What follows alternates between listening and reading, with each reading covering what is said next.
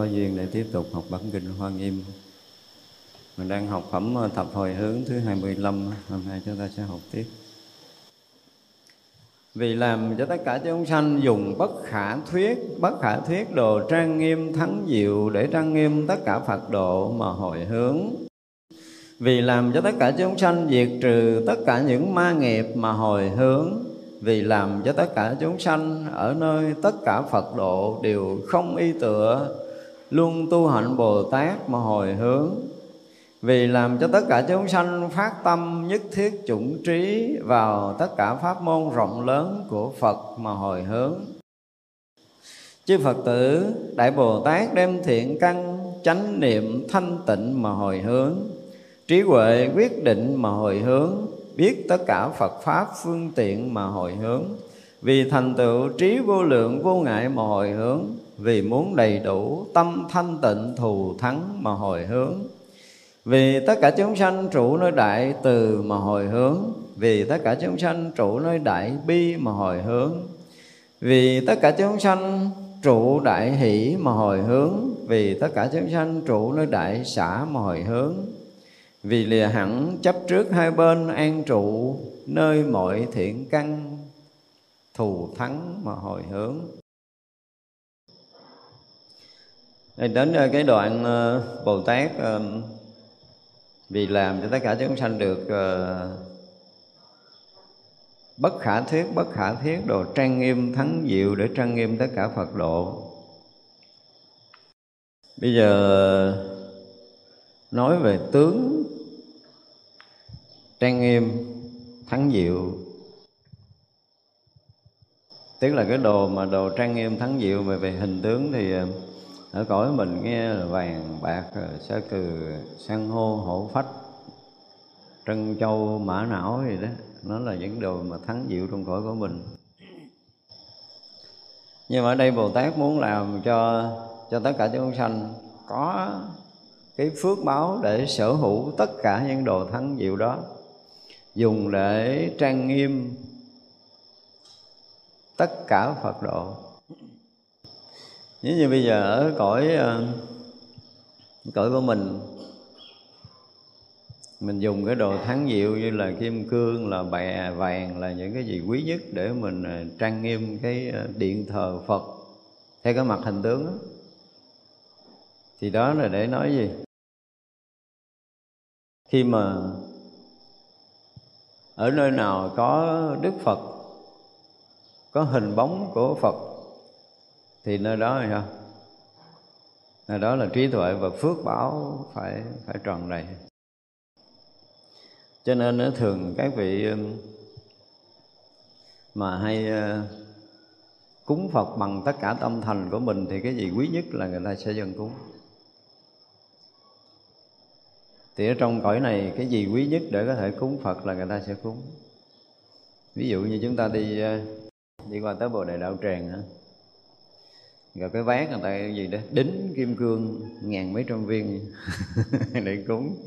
Hoặc là trên đỉnh cái táo xá lợi, họ cũng để kim cương để họ thờ. Tức là quanh nơi của đức phật mà cái gì trang nghiêm nhất, đẹp đẽ nhất, quý báu nhất, trân trọng nhất, giá trị nhất thì người ta sẽ cúng. Thì gọi là bất khả thuyết, bất khả thuyết, đồ trang nghiêm, thắng diệu. Những cái gì mà thắng diệu nhất là sẽ đem cúng. Đó là cái nói về ờ, về vật chất thì thường là những người tu của chúng ta à, luôn thể hiện cái ờ, cái lòng thành cái sự biết ơn của mình đối với Đức Phật. Cho nên chúng ta thấy là cái chùa có nghèo cỡ nào đi nữa thì các vị đều làm cái ờ, cái nơi điện thờ Phật trang nghiêm lộng lẫy. Không có cái vị nào mà không có làm điện Phật trang nghiêm lộng lẫy cả không? Đem tất cả các lòng thành và sự cung kính để cúng dường. Cho nên trang nghiêm cõi giới của Phật họ được xem là cõi dòng vật chất đi. trước mắt là như vậy. Như đây, những cái điều thắng diệu trong cõi giới tâm linh là cái gì? Ví dụ như sơ thiền nhập hồi cũng xả, nhị thiền nhập cũng xả, tam thiền, tứ thiền cũng xả. Không qua viên xứ, thức vô viên xứ, vô sở hữu xứ, phi phi tưởng xứ, rồi cũng dừng nhưng phải vượt qua việc thọ tưởng định. Đó là một cõi giới trang nghiêm của thánh. Nó định của thánh.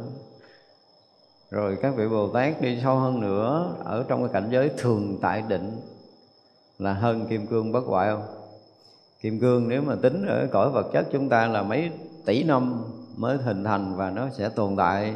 Với thời gian bao lâu thì cũng chưa ai nói, chưa ai có thể tính lường đường viên kim cương bao lâu nó phải hư nó là tính mặt thời gian của thế gian.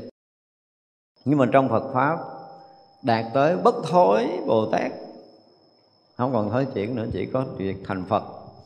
À, việc ờ, mà trước khi thành Phật phải chứng nhập cái cảnh giới thường tại định tức là đi đứng nằm ngồi à, thời thời khắc khắc đều ở trong đại định không có lầm giống như trong kinh bát nhã mà nói là à, hết thảy chư Phật trong ba thời thường gì? Hiển hiện bát nhã ba la mật đa mới có thể chứng thành đạo quả vô thường chánh đẳng chánh giác. Thì vậy là nếu như ở trong thường tại định đó, thì chúng ta mới được gọi là trang nghiêm nổi cõi Phật. Còn như hồi nãy mình nói là cất chánh điện làm tượng Phật thờ kim cương rồi đó là trang nghiêm cái gì? Cái điện thờ Phật thôi cái nơi chốn để thờ hình bóng của Đức Phật thôi chứ không phải là trang nghiêm cái cõi Phật thật cõi Phật thật thực sự nó là cái cõi vô tướng. Và một hành giả nào mà đạt tới cái chỗ vô tướng thì người đó bắt đầu được gọi là trang nghiêm Phật độ của chính mình cũng được gọi là trang nghiêm của Phật. Thì tất cả những cái thắng diệu là cái gì? Không có cái gì có thể làm cho cái định đó được lay động. Tức là khi đã đạt tới chánh định rồi thì không có ai có khả năng làm cho một vị Bồ Tát, một vị Thánh mà có thể rời khỏi định của mình được gọi là thắng diệu, những cái điều vi diệu nhất cái điều tối thắng, tối tôn nhất. Không ai có thể làm lại đổ được nữa, định đó bất thối thì chỗ đó mới được gọi là thắng diệu. Thì gì tất cả những cái sự thắng diệu đó dùng để sao để trang nghiêm tất cả phật độ mà hồi hướng. Có nghĩa là bồ tát muốn tất cả chúng ta đạt tới cảnh giới trí tuệ giác ngộ tận cùng, đạt tới cái tam muội tận cùng mà không có cái gì có thể lui sụp, không có cái gì có thể làm lai đổ được thì lấy cái đó để trang nghiêm cõi phật ở trong thập phương mà hồi hướng, tức là mình tu, mình hướng tới cái việc đó không? đạt tới trí tuệ giác ngộ tận cùng, đạt tới cái định tận cùng như phật định trí tuệ của phật là giác ngộ tối thượng, thì lấy cái đó để chúng ta hồi hướng Thế thì vậy là trong tất cả những cái câu hồi hướng từ trên xuống đây thì chúng ta có thể chọn bất kỳ câu nào.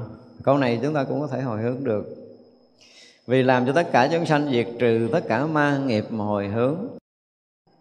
Chúng sanh như mình thì ờ, còn ma nghiệp. Ví dụ như bây giờ,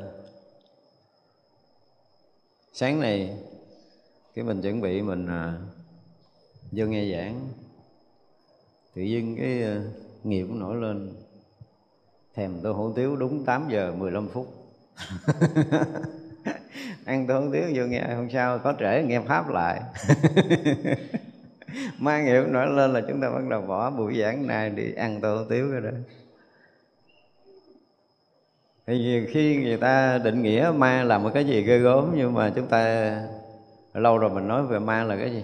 Ma nghiệp, ma chướng là cái gì?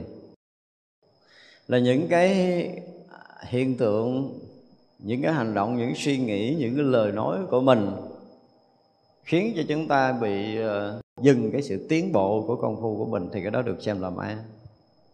Hiểu không?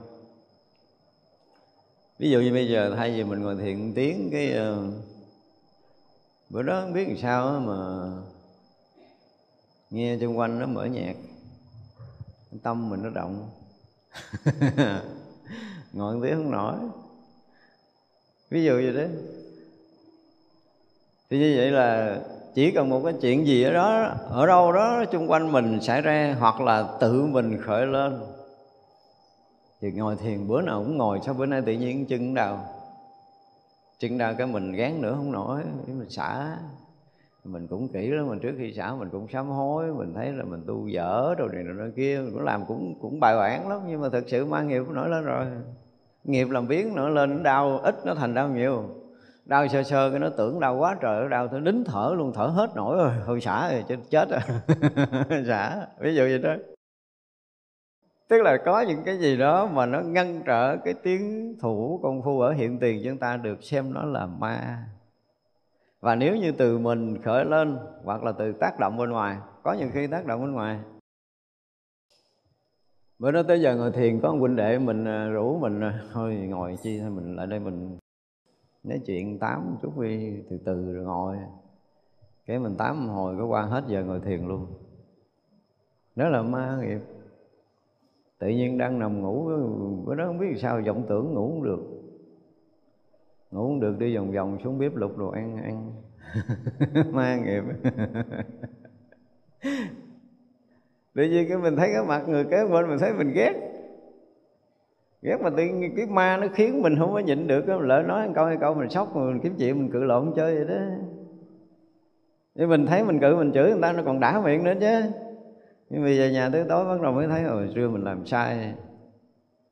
Rồi là có những cái xảy ra trong cái bất ngờ mà nó tương quan tới, nói thì nói nhưng mà đã nói nghiệp thì phải nói nghiệp hiện tại, nghiệp quá khứ. Đương nhiên là cái người này, tới cái phút giây này mình mới thấy họ ghét.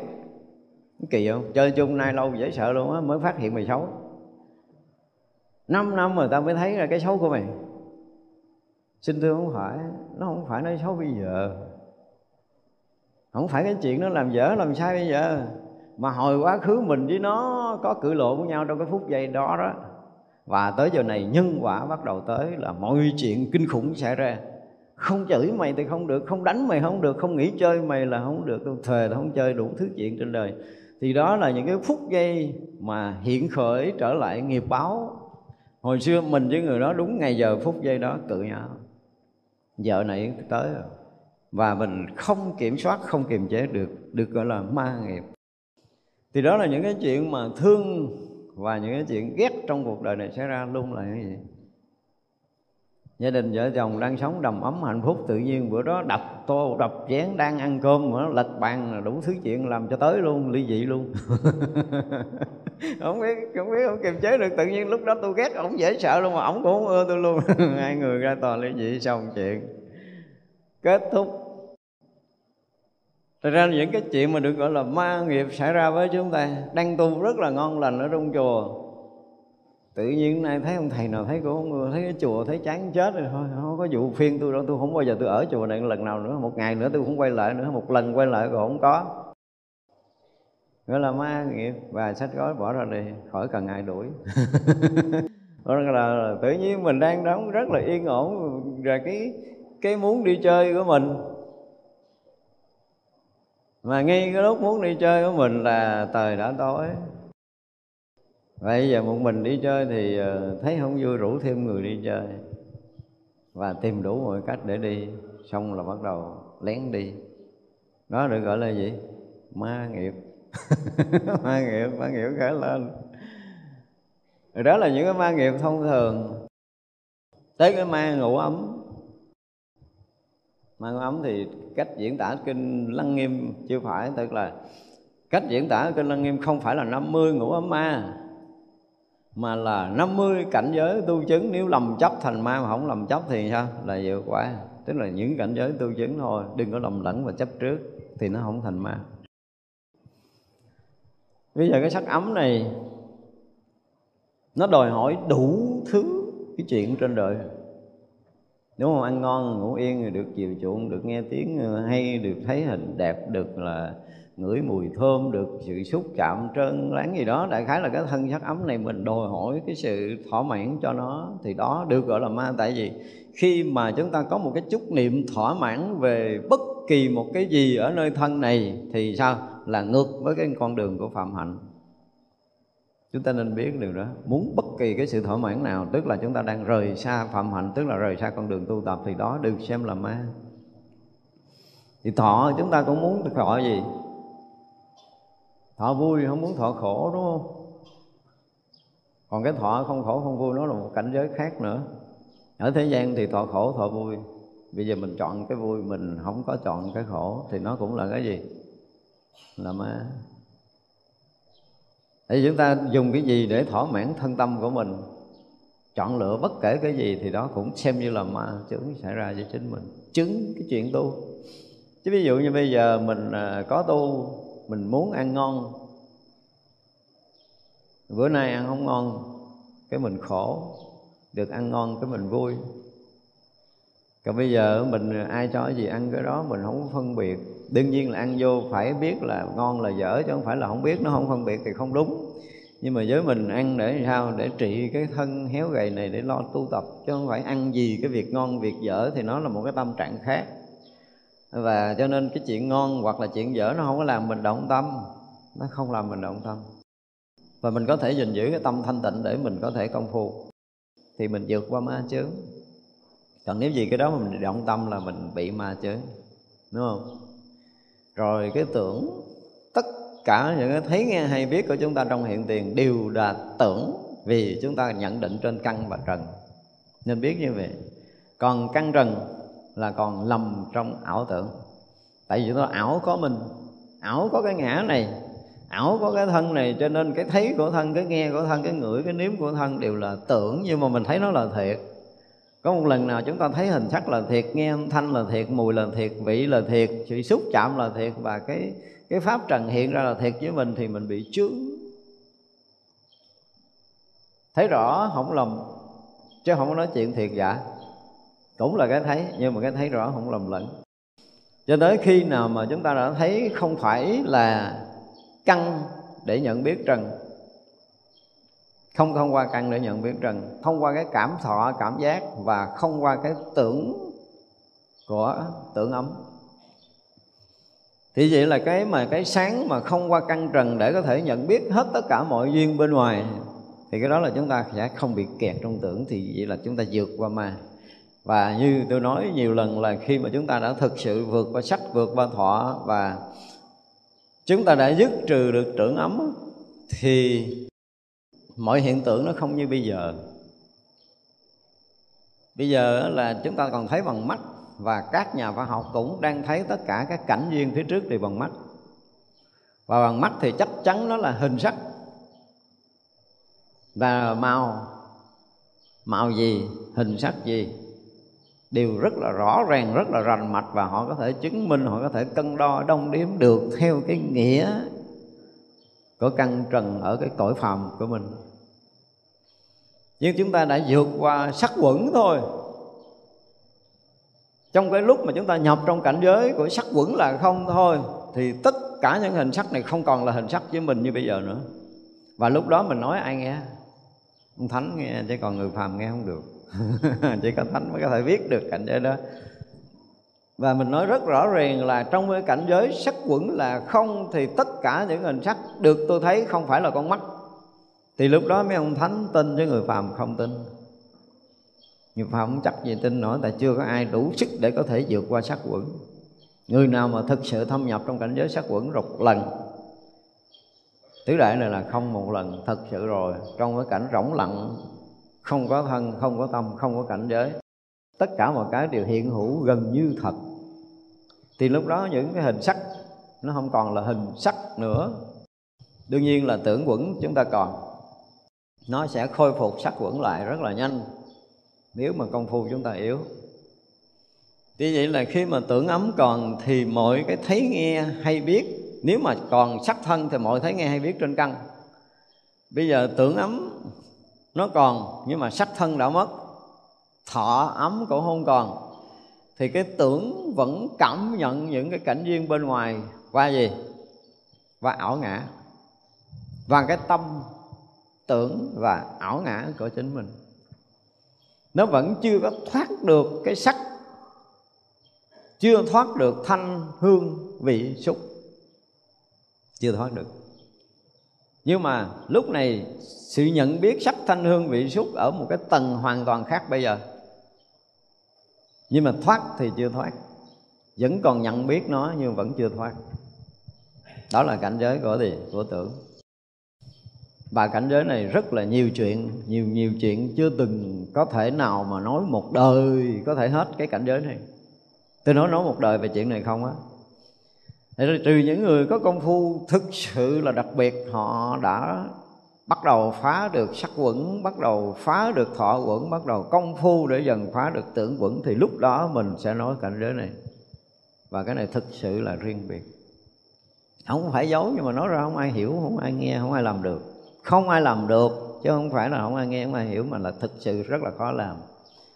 Trừ trường hợp là hành giả đã cắt, bắt đầu có, đã có công phu đó thì như vậy là tới cái hành ấm thì thua rồi, tới hành ấm thì khó, thật là khó. Vì khi mà một người đã dứt tuyệt đối tượng ấm, không còn có một mãi tơ có thể sống sót trở lại. Thì hành giả đó, họ không có thân và họ không có tâm.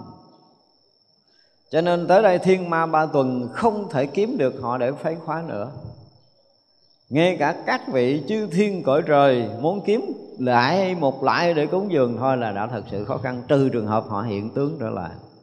Còn không là họ mất tướng, mà chưa tới cảnh giới vô tướng thực sự trong cảnh giới của Phật đâu như vậy là tất cả các cảnh giới hình ống nó hiện ra, và lúc đó đó, lúc đó cái ảo, cái ngã của mình vẫn nhận biết cái hình ống.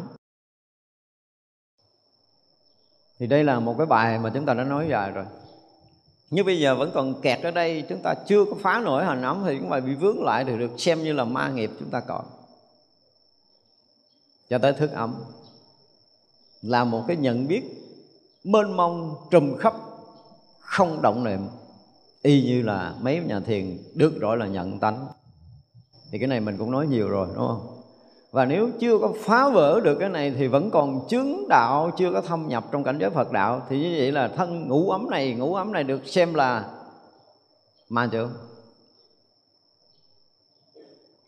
đó, thì vậy là tất cả những cái này đều gọi là ma nghiệp, ma chưa chúng ta đủ sức để phá cái này thì mới ra khỏi ma nghiệp, còn không là vẫn còn bị kẹt, còn kẹt.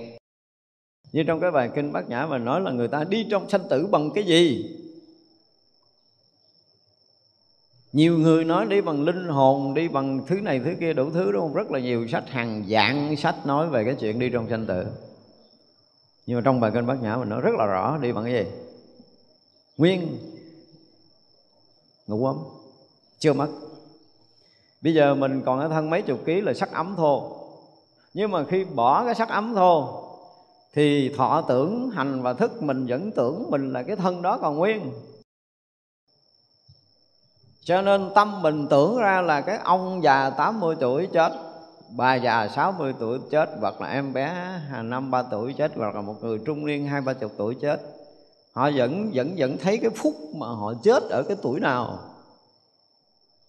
Và họ chụp hình một cách chính xác một trăm phần trăm thân của họ là như thế đó. Và tâm thức sẽ đào nặng ra một tướng dạng giống y rang cái người đang còn sống đi lưu chuyển trong cái cõi không vật chất. Ở đây chúng ta nói cõi không vật chất không trọng lượng. Cái gì là tâm tưởng của họ? Ở cái gì? À, thức rồi hành là tưởng của họ còn. Rồi cái thọ họ cũng còn và cái sắc họ cũng còn. Sắc là họ tưởng lớp lớp sắc mới này nó không có trọng lượng so với cõi của mình thôi. Nhưng mà nó vẫn bị nóng lạnh mà nóng lạnh này nó mất cười lắm. Nó không phải do trời nóng, nó nóng. Nó cũng không phải do lời lạnh, nó lạnh. Mà khi cái nghiệp họ xảy ra, trong cái lúc mà mang thân trung ấm, nó thành nóng, thành lạnh. Ví dụ như cái nghiệp họ mà bình thường, không có phải bị cái nghiệp lạnh của trời mưa, ví dụ nha.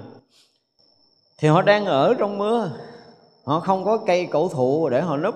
Họ không có nhà để ở, nhưng họ đang ở trong mưa. Họ vẫn không bị lạnh bởi trời mưa đó đây là một điều rất là lạ lùng. Đây mới nói là tưởng là đây mới nói là tưởng.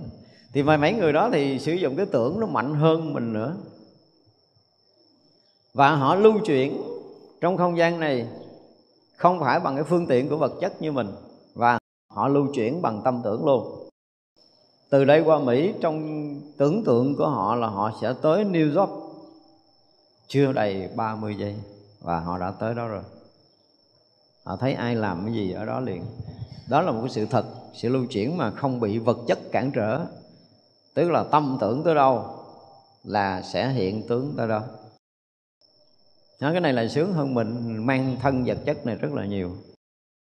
Cho nên đừng có bao giờ khái niệm là người chết sẽ khổ, trừ những người bị nghiệp nặng thì mình không ban.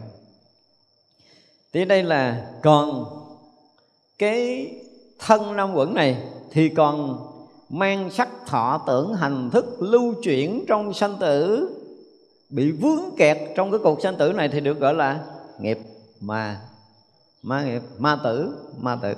Ma chết gọi là ma chết. Mình bỏ cái thân sắc đại, tứ đại, tức là chỉ bỏ có cái sắc thô trọc, nhưng mà mình vẫn tiếp tục mang cái tứ đại khác theo cái tâm tưởng của mình là cái tâm của mình nó không có hình thành thành vật chất để mắt người thường có thể thấy được nhưng trong cõi giới đó họ thấy nhau một cách rất rõ ràng. Không có lầm. Như vậy là ví dụ như bây giờ nói là mình à, chết mà mình ở cõi của mình, thì mình cũng vẫn mang cái thân gì? Sắc, thọ, tưởng, hành thức, đúng không? Mấy anh chư thiên cõi trời có không? Dạ thưa có. Sao không có? Anh y nhau à? Không khác, đừng có tưởng. Mình đừng có tưởng là mấy ông cõi trời không có. Có anh vẫn còn thọ tưởng hành thức như nhau. Hiểu chưa? Trừ cõi trời dục giới, rồi sắc giới, cho tới cõi trời vô sắc, thì khi cõi trời vô sắc là các vị ở trong những cõi giới định. Cõi trời sắc giới cũng ở trong những cõi giới định. Nhưng mà vẫn còn có cái tâm để nhập định, vào định và ra định của các cõi là chưa có ra. Chưa có thoát hết được cái thọ tưởng hành thức. Trừ trường hợp là phá hết, ngũ quẩn mà. Cõi trời vô sắc chưa phá hết, thức quẩn đó, ví dụ như là cái không vô biên thì gọi là thức vô biên. Thì vậy là cái không vô biên đó nó vẫn còn ở trong cái tâm tưởng của họ. Cảnh giới không rộng mênh mông đó vẫn hiện ra với chính họ và họ thấy được, họ muốn trụ vào. Còn cái biết vô biên này chưa phải là thức quẩn, nhưng mà cái biết cũng rộng khắp mênh mông pháp giới này, nhưng mà chưa phải nó là cái cảnh giới cuối cùng của thức quẩn đâu á. Nhưng mà họ cũng đạt tới cảnh giới định cái thức vô biên rồi đạt tới cái cảnh giới vô sở hữu tức là họ thấy là họ không dính mắt họ không có ngã họ không có pháp. Nó tưởng như vậy đó nhưng mà thực sự là họ còn họ là người mà không sở hữu không dính mắt mà rỗng lặng thanh tịnh mênh mông không khởi niệm không có thấy cái chuyện mà à, căng và trần giống như mình.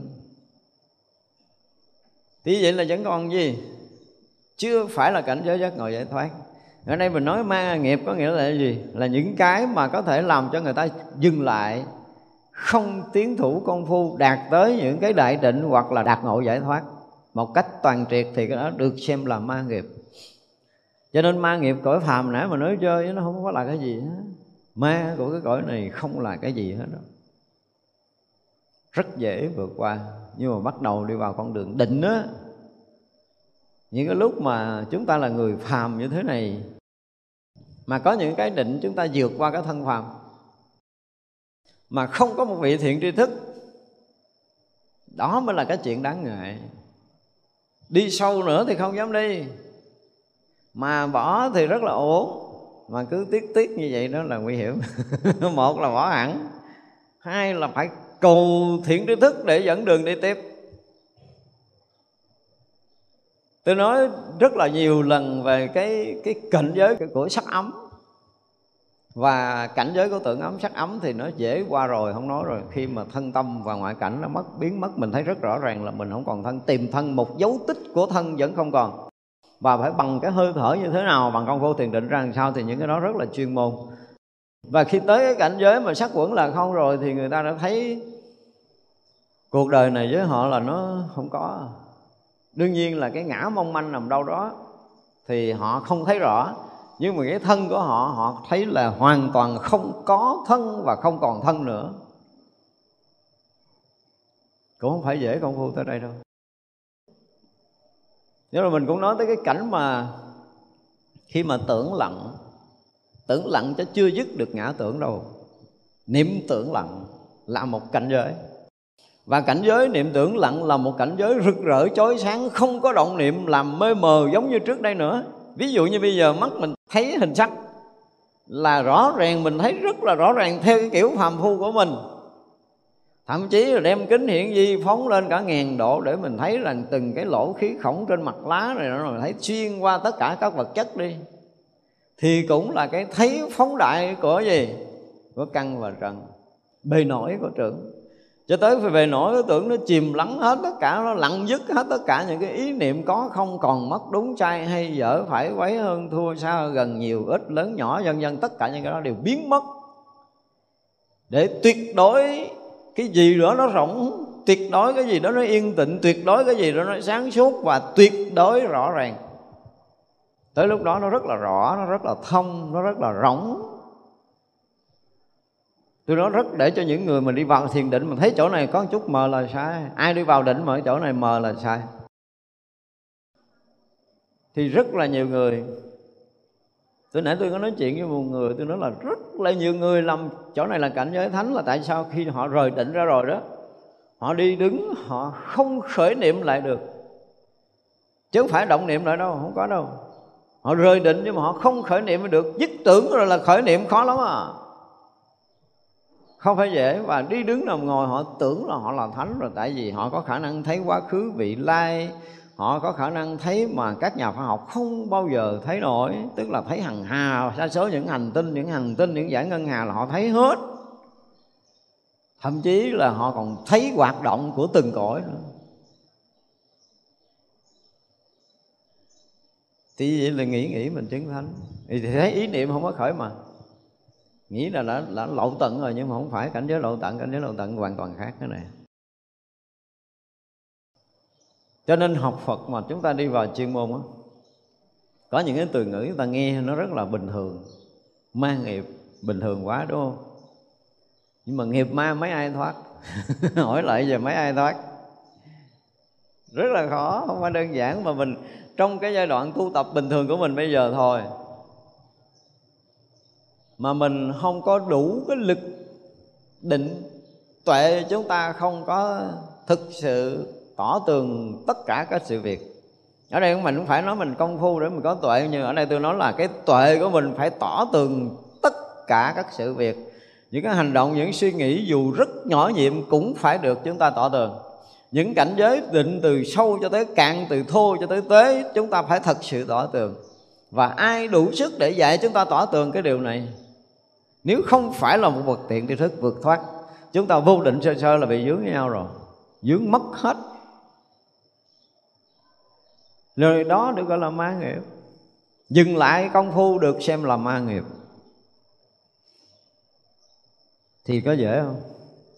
Cho nên tới đây các vị bồ tát mới hướng về chúng ta. Vì làm cho tất cả chúng sanh thoát khỏi tất cả các ma nghiệp. Ở đây dùng từ là tất cả các ma nghiệp, có nghĩa là ma nghiệp cõi dục, cõi sắc và cõi vô sắc. Tất cả những điều này chúng ta phải vượt qua. Ma ngũ quẩn, tử ma, rồi thiên ma. Thiên ma thì không bạn dứt tới tưởng ấm là thiên ma khỏi cần bạn. Nó đốt đốt cái mình cũng không được. Nếu dứt trừ được tưởng ấm, không phải chuyện đơn giản. Thật ra là mình vẫn còn bị thiên ma phá là gì chúng ta chưa có đủ cái sức để vượt qua tượng ấm. Không đủ chúng ta không có khả năng nữa Chữ thiên kiếm cúng dường còn khó. Mở tâm ra một chút cho cúng dường đóng kịch lại. Nhiều khi nhập định năm bảy tháng, muốn cho nó có phước, mở tâm ra. Và cho chư thiên nào tới cúng dường cái, nhận cúng dường của chư thiên xong đóng kịch lại xong không ai mò tới được. Không ai có khả năng này. Và những người đã chứng thánh rồi.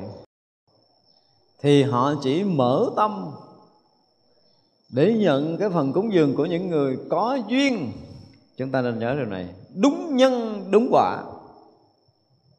Ngày hôm nay không phải gì đối mà mình nhận bữa cơm của một người không phải là nhân quả. Đừng có tưởng. Trừ trường hợp là mở tâm ra để giáo hóa và giao duyên, thì nó là một chuyện khác. Còn đa phần những vị thánh đi trên đường khất thực, mình thấy hai bên đường rõ ràng là người ta chuẩn bị sẵn sàng để cúng dường. Nhưng mà trên hai hàng đó chỉ có năm người có duyên với mình ngày hôm nay thôi. Và năm người này bỏ thức ăn vào là đầy bát. Cho nên ai cũng thấy bát mình đây, chỉ trừ năm người này còn thấy lưng thôi và họ bỏ vào để cúng dường. Họ muốn bỏ lắm nhưng mà đầy cái họ dừng lại, họ để cho bước qua. Hiểu không? Và vị này cũng đi tình tự trong hai cái hàng đó, cứ đi tới đi tới đi tới mà đúng cái bà đó được có duyên, thì bà bỏ vào bà.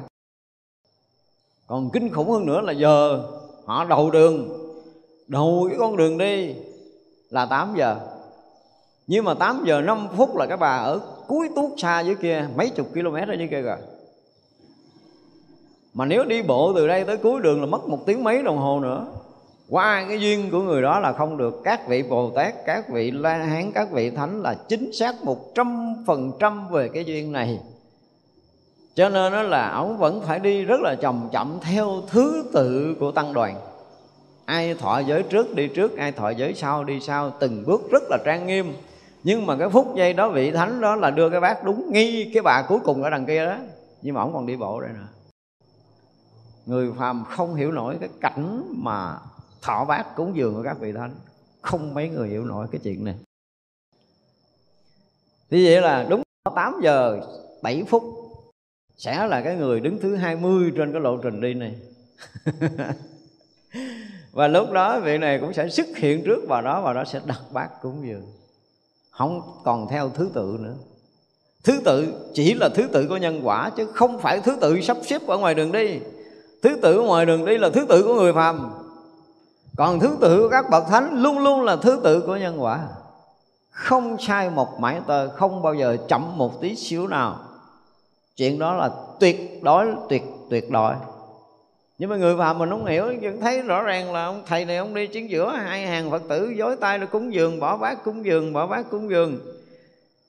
Ví dụ nha, ví dụ vậy nè một bà thí chủ đang bỏ thức ăn vào bát của một vị thánh. Vị thánh đó thấy nhân quả của bà này với một vị tỳ kheo trong hàng tăng đoàn của mình á, mà chưa chứng thánh. Hiểu chưa? Mà ông đó đi chưa tới. Thì thức ăn đó vị tỳ kheo, vị thánh này cho nó tự động chạy tới cái bát ông kia quý vị tin nữa không? Tới bát ông đó đó. Mà ông còn cách đó cả mấy cây số chúng ta hiểu hết cái chuyện này khất thực thôi là chúng ta thấy kinh khủng ở trong cái hàng tăng chúng của đức phật. Tuyệt đối chính xác về nhân quả, không sai một mãi may. Thánh trí đã hiện ra rồi thì những cái chuyện này phải rất là rõ ràng. Thì những người đó, thánh trí hiện ra mới đủ sức thoát khỏi ma nghiệp. Thì những cái chuyện mà đã chứng phi phi tưởng xứ rồi việc thọ tưởng định thì mấy cái đó mình nói trước rồi để thấy rằng một người muốn thoát ma nghiệp có dễ không? Nhất là trong cõi này thôi. Ăn ngon mặc đẹp ngủ ngon được khen tặng. Đó, này là ngũ dục ở cõi mình.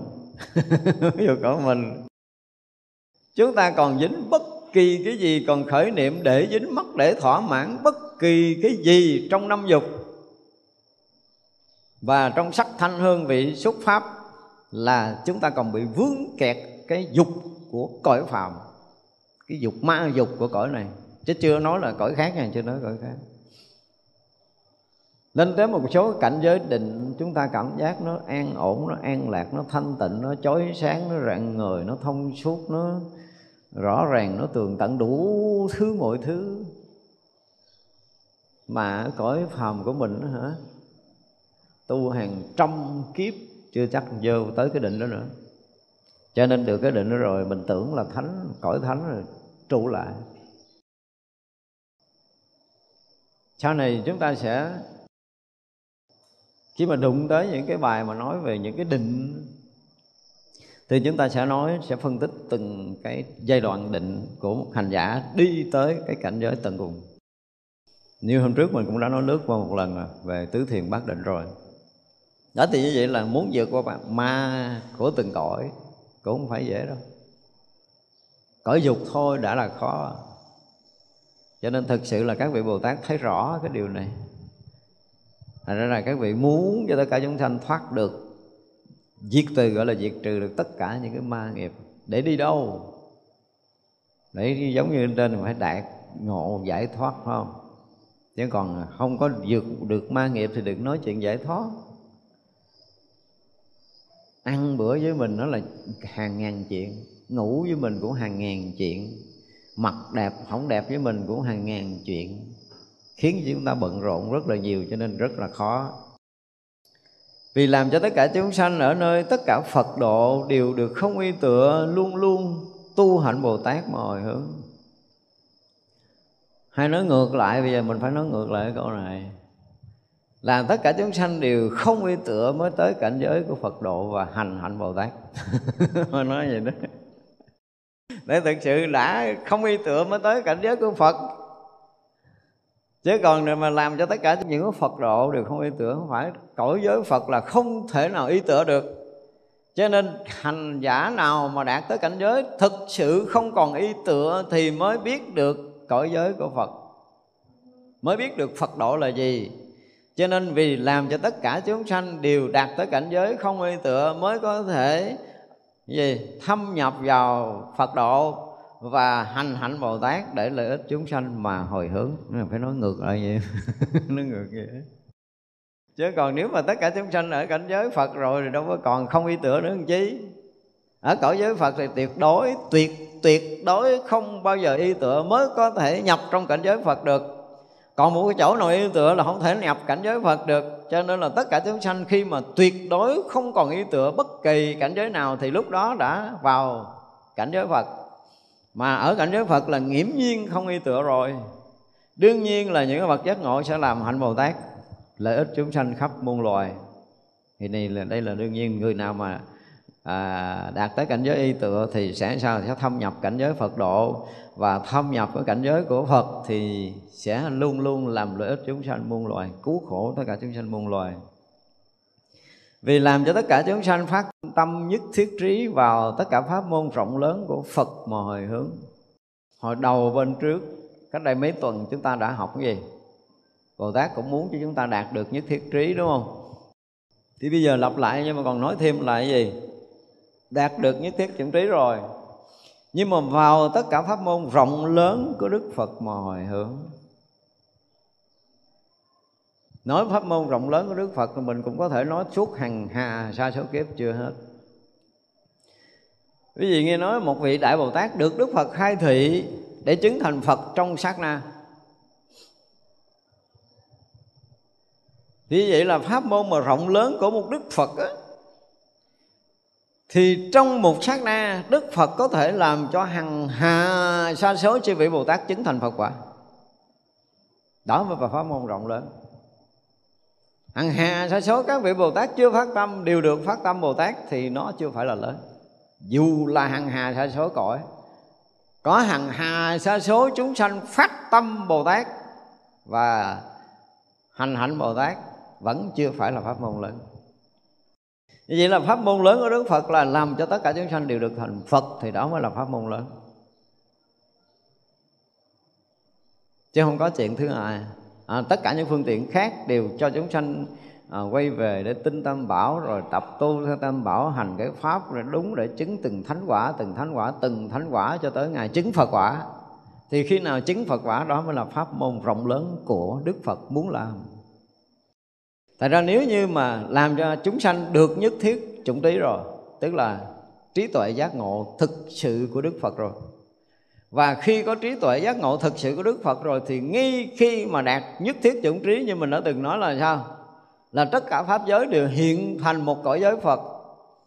Mà một cõi giới Phật chưa từng sai biệt nhau về thời gian, chưa có sai khác về mặt không gian. Mỗi mỗi đều hiện như hiện trước mặt mình đang thấy. Đó là một điều rất là lạ, tại vì không phải mắt mình thấy đằng trước, làm sao mình không thấy bên phải, không thấy bên trái, không thấy đó là cái chuyện của phàm phu mình. Nhưng mà khi chúng ta đã vượt qua khỏi cái căn thân rồi thì chúng ta sẽ thấy tròn hết 360 độ, chứ không có cái chỗ nào không thấy khi chúng ta đã một lần vượt qua thổi sắc quẩn. Nhưng mà cái mức độ rộng, hẹp, sáng, mờ, tỏ rõ hoặc là không tỏ rõ thông lưu hoặc là không thông lưu thì tùy theo cái mức định sau khi phá sát quẩn mà chúng ta thấy rộng hẹp khác nhau, sáng tỏ khác nhau, cao thấp khác nhau, sâu cạn khác nhau, nhiều ít khác nhau, gần xa khác nhau, tất cả những đó đều khác do cảnh giới công phu của mình.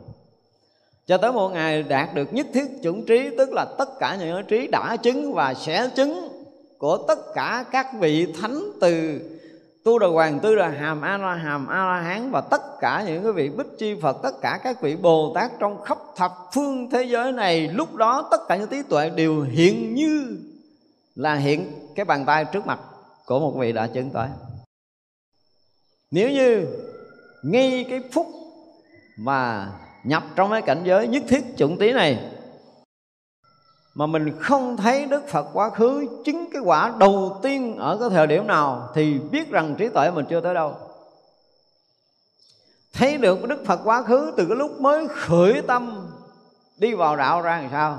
Và trải qua hàng hà xa số kiếp, cực khổ như thế nào cho tới cái kiếp đầu tiên chứng sơ quả là kiếp nào?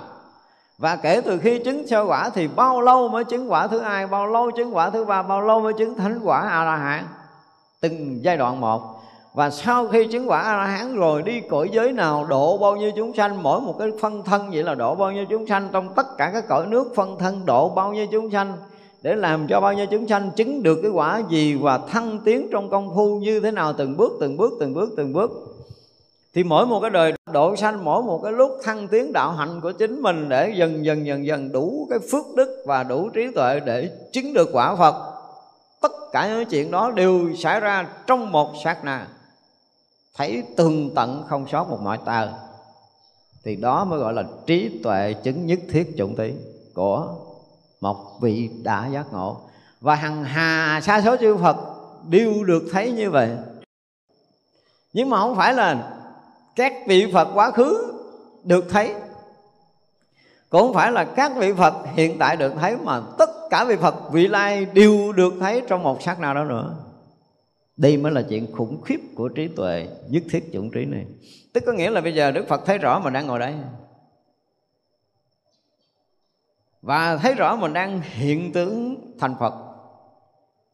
Mà không phải thấy cái hai đoạn này đâu, không phải là vừa thấy đây cái vừa thấy mình thành phật. Hào quang chói sáng rực rỡ khắp mười phương, không phải mà từng chuyện nhỏ nhất là một chút nữa, mình đi đâu, mình dấp té thế nào, mình bị bệnh đau ra làm sao, mình khỏe khoắn như thế nào, rồi mình tu làm sao hết kiếp này qua kiếp sau, làm sao? Tất cả những cái chuyện nhỏ lớn buồn thương giận ghét của mình từ đây cho tới ngày bình thành cái hào quang sáng chói kia là từng mãi tơ rất nhỏ trong một sát na đức phật đã thấy hết. Đạt tới nhất thiết chủng trí là phải đạt tới những cái điều này. Và không phải thấy mình ngang đây, thấy mình ngang đây thì cái chuyện rất là bình thường, mà thấy ngược về quá khứ mình trong sanh tử lăn lộn như thế nào thấy ngược, ngược, ngược, ngược cho tới cái khởi điểm đầu tiên cái nguyên sơ đi vào sanh tử mình là cái thứ gì? Đời thứ hai đời thứ ba đời thứ tư cho tới đây là bao nhiêu ngàn đời bao nhiêu ngàn kiếp mình mới được làm người như thế này. Tất cả những chuyện đó đều được thấy biết hết trong một sát na. Để mình thấy nhất thiết chủng trí là cái gì?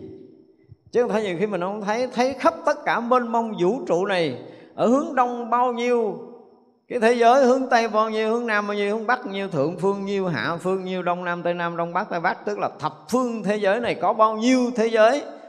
Và mỗi một thế giới có bao nhiêu chúng sanh, mỗi một chúng sanh xuất hiện trên thế giới đó bao nhiêu đời, bao nhiêu kiếp, để chuyển qua cái thế giới thứ hai bao nhiêu đời, bao nhiêu kiếp, chuyển qua thế giới thứ ba, chuyển qua thế giới loài người, chuyển qua chư thiên, vân vân. Tất cả những cái lưu chuyển của một chúng sanh đi bao nhiêu cái dòng thế giới để có thể chứng được thánh quả. Đều được thấy hết biết hết. Như vậy là tất cả những cái căn cơ, những nghiệp tập, những cái nhân quả của tất cả chúng sanh muôn loài trong khắp Pháp giới mười phương ngay cái phút chốc mà chứng thành nhất thiết chủng trí là nghi khi đó Đức Phật thấy hết, biết hết một lượt. Đương nhiên là căn cơ nghiệp tập quả vị tu chứng của mình cho tới ngày mình thành Phật là đều thấy đủ từ A cho tới Z. Không thiếu ngày một giờ cũng không thiếu nữa để chúng ta hiểu cái nhất thiết chủng trí là cái gì. Chứ nếu không mình nói chứng thành phật quả là cái gì? Chứng thành phật quả là cái gì? Thật ra chúng ta thấy rõ cái điều này nè. Những cái giai đoạn mà công phu của mình, thậm chí là bây giờ chúng ta nói đến những người đã chứng thánh quả a la hán một phen chứng thánh quả là hán thực sự là mà nếu mà nói đủ trí như đức phật hồi nãy giờ mình kể là chưa đủ. Nhưng ngay khi chứng thánh quả là hán là cõi giới của chư thánh, có hằng hà sa số những cái vị chứng thánh quả là hán từ xưa tới bây giờ là đều được thấy, đều được biết, đều được thông với nhau thành một cõi thánh. Có bao nhiêu vị? Và ngược lại, những cái chúng sanh ở các loài, các cõi không thể nói là hằng hà nổi như đức phật, nhưng một số loài, số cõi sẽ được các vị thấy là thấy. Các vị thấy không đủ sức để có thể thấy như đức phật thấy đó, thì như vậy là mới được gọi là chứng nhất thiết trí, là trí tuệ không còn sơ sót bất kỳ một cái nghiệp tập nhỏ nhiệm nào của chúng sanh trong tất cả cõi nước của mười phương, hoặc là tất cả những cảnh giới tu chứng của các vị thánh ở thập phương thế giới này, từ sơ phát tâm cho tới ngày thành Phật, không có cảnh giới nào mà Đức Phật này không trải qua và không tu chứng. Nên nhớ như vậy. Trải qua tu chứng cho tới khi thành Phật. Thì vậy là người đã tu chứng tới đâu, hoặc là người chưa tu chứng quả vị nào, thì tất cả những điều đó đều được Đức Phật thấy, tức là người chứng nhất thiết chủng tí sẽ thấy? Nhất thiết chủng trí là trí tuệ giác ngộ tận cùng của một Đức Phật thì mình mới hiểu được giá trị của cái người chứng biết, chứng nhập ở cõi giới Phật. Đạt được cảnh giới nhất thiết dụng trí. Và từ đó trở về sau, đương nhiên là Đức Phật thấy mình lưu chuyển trong sanh tử. Nhưng Đức Phật đó không bao giờ thấy một chúng sanh là chúng sanh mà gần như thấy chúng sanh là Phật không phải gần như nữa mà là tuyệt đối thấy chúng sanh là Phật. Tại vì thấy tất cả chúng sanh đều hiện đức tướng của Như Lai một cách thực sự. Hiện cõi giới Phật của mình một cách thực sự. Hiện rất là rõ ràng, không lầm lẫn. Không có đốt giai đoạn, không cắt giai đoạn đâu. Mặc dù thấy mình thành phật như vậy, nhưng mà đức phật biết mình trải qua bao nhiêu kiếp nữa để thành phật. Và mỗi một kiếp trải qua bao nhiêu chuyện như thế nào, tu tập ra làm sao, thịnh suy như thế nào buồn thương, giận ghét, phiền não ra làm sao? Nghiệp tập xảy ra cái gì? Bao nhiêu người thân, bao nhiêu kẻ thù, bao nhiêu nghiệp tập phải trải qua, bao nhiêu cảnh giới ma phải trải qua, vân vân. Tất cả mọi cái đó đều được đức phật thấy, đức phật biết. Đó là trí được gọi là nhất thiết chủng trí. Thì những cảnh giới thánh đều tường tận và những cái trải qua của những cõi giới, những cảnh giới của phàm đều được thấy một cách tường tận. Đó mới được gọi là nhất thiết chủng trí thì như vậy là các vị khởi cái đại nguyện là muốn sao? Muốn chúng sanh thành phật. Đó là pháp môn rộng lớn của đức phật. Đức phật không muốn chúng ta thành cái gì đâu, tại vì đức phật thấy rõ thành cái gì vẫn phải sao?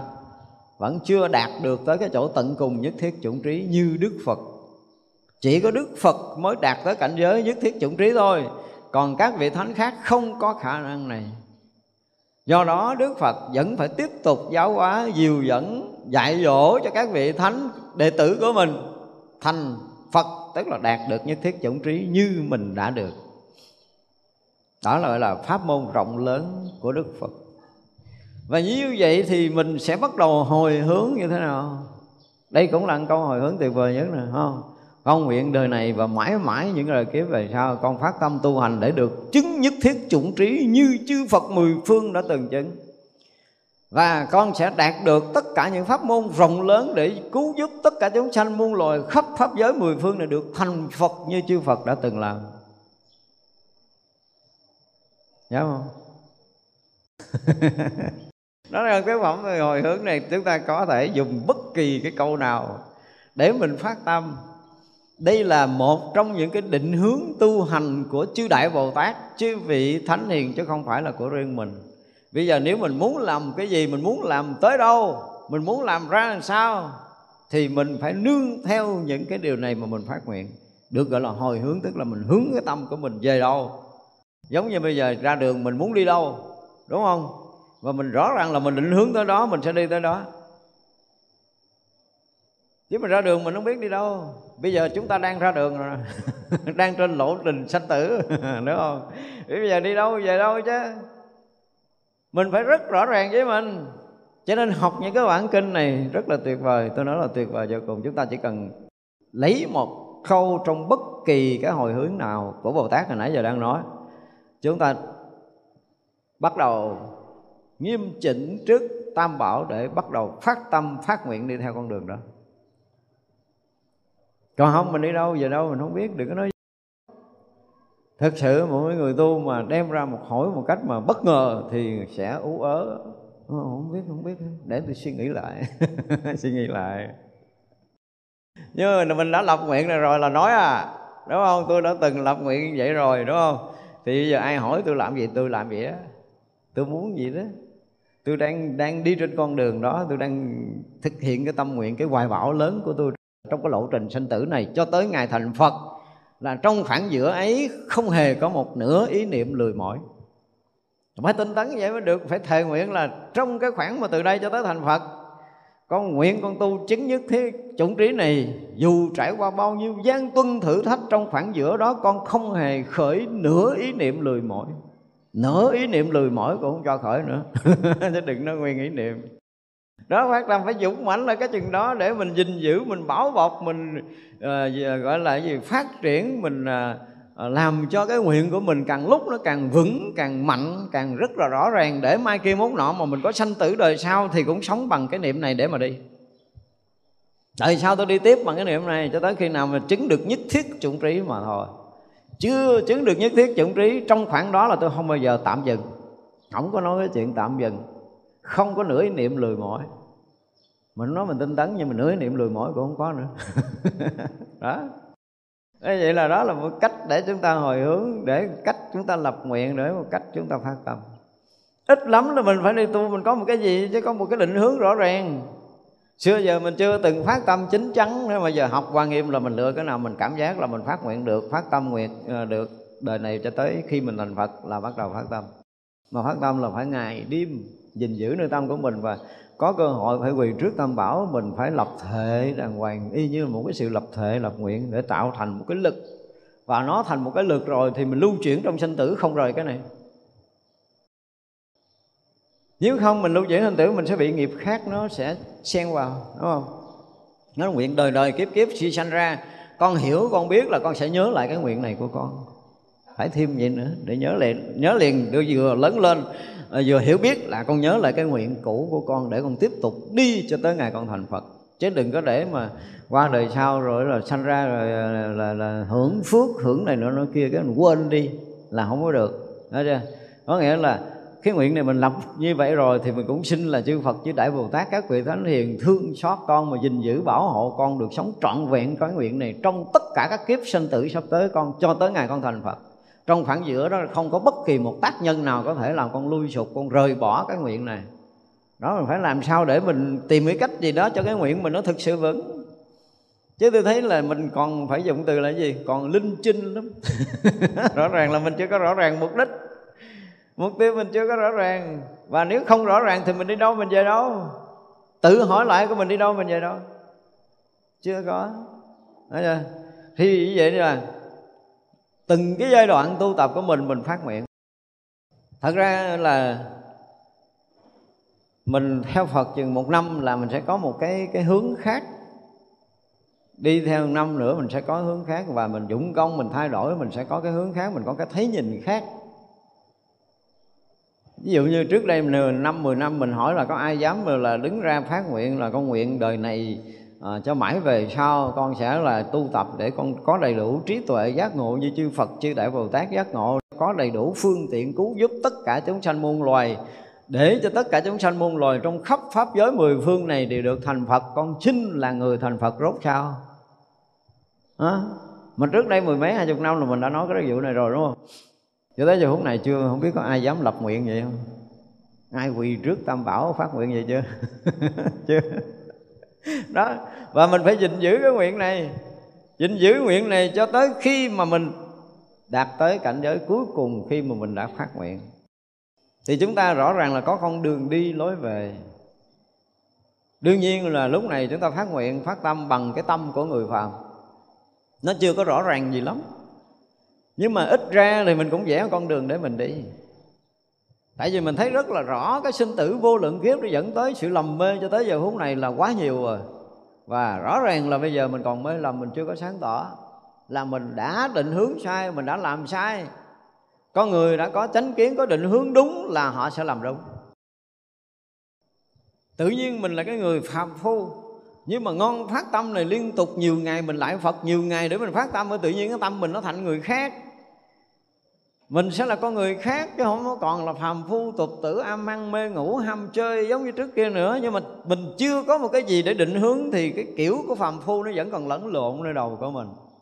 Nhưng mà mình đã hạ quyết tâm rồi, mình đã phát nguyện rồi, là từ đó về sau là có con đường để mình đi rồi, là mình không có bị linh chinh long trong không có bị người ta lôi kéo mà cũng xin Phật, xin Bồ Tát phải gìn giữ, phải giao hộ để cho mình được yên ở, để mình có thể thực hiện trọn vẹn cái nguyện của mình từ đời này tới kiếp kia nữa. Như vậy là chư thiên, các vị hộ pháp đều thấy, đều biết cái khởi niệm, khởi tâm của mình, đúng không? Thì các vị mới biết cách để giữ mình đi chứ. Bây giờ mình đi đâu, mình còn không biết đi đâu, kêu các vị chư thiên làm ơn gìn giữ con, dùng giữ con để làm con gì? giữ con để con ăn ngon, con ngủ ngủ nhiều. Chứ là cái gì? Đó, cho nên là cái chuyện mà hồi hướng là chúng ta phải, tức là học cái phẩm này tôi thấy nó hay lắm. Từ đầu tới bây giờ rất là nhiều cái cái điều mà các vị bồ tát đã chỉ chúng ta lập nguyện để hướng tâm tu tập. Chư phật tử, đại bồ tát đem thiện căn chánh niệm thanh tịnh mà hồi hướng. Mấy cái này thì trước đây mình học hết rồi. Cái thiện căn thanh tịnh rồi, chánh niệm mà học hết rồi. Không ờ, có cần phải lý giải nhiều hơn. Và có trí tuệ quyết định mà hồi hướng. Đó, bây giờ trí tuệ quyết định là mình đem cái cái trước ra, dùng tất cả những cái ờ, gọi là gì? Cái thiện căn phước đức trong nhiều đời, nhiều kiếp sinh tử của mình đã từng làm lợi ích cho ai, đã từng làm lợi ích cho tam bảo, đã từng làm lợi ích cho chúng sanh, đã từng làm lợi ích cho ai đó, thì mình nguyện gom hết tất cả những thiện căn phước đức lại để hồi hướng. Đó gọi là dùng tất cả những thiện căn phước đức của mình để mà hồi hướng. Không phải là cái chuyện khơi khơi, không phải là thách, thấy vui mà làm. Nha, không phải vì người khác tác động mà mình phải vì tất cả những thiện căn phước đức của mình ra để mà hồi hướng phải định hướng cho cái việc tu tập của mình từ đây cho tới ngày thành Phật. Thì đó gọi là trí tuệ quyết định. Nếu không có trí tuệ quyết định thì mình sẽ là cái người mà quyết định theo cái kiểu phong trào. Ai làm mình làm thấy làm cái bộ vui thôi mình bắt trước không có chuyện đó. Vì mình thấy rất rõ ràng con đường sanh tử đã qua. Nó sẽ làm cái gì cho tới giờ phút này? Và nếu như mà mình không có đủ cái trí tuệ để mình thấy biết được chân lý, thì ít ra chúng ta sẽ học những cái bài học căn bản của các vị đã giác ngộ. Nếu mình chưa hiểu chân lý. Bắt buộc phải học những cái bài học căn bản của những bậc giác ngộ rồi. Các vị có những cái cách để dẫn dạy thì chúng ta nên bắt đầu thực hiện theo.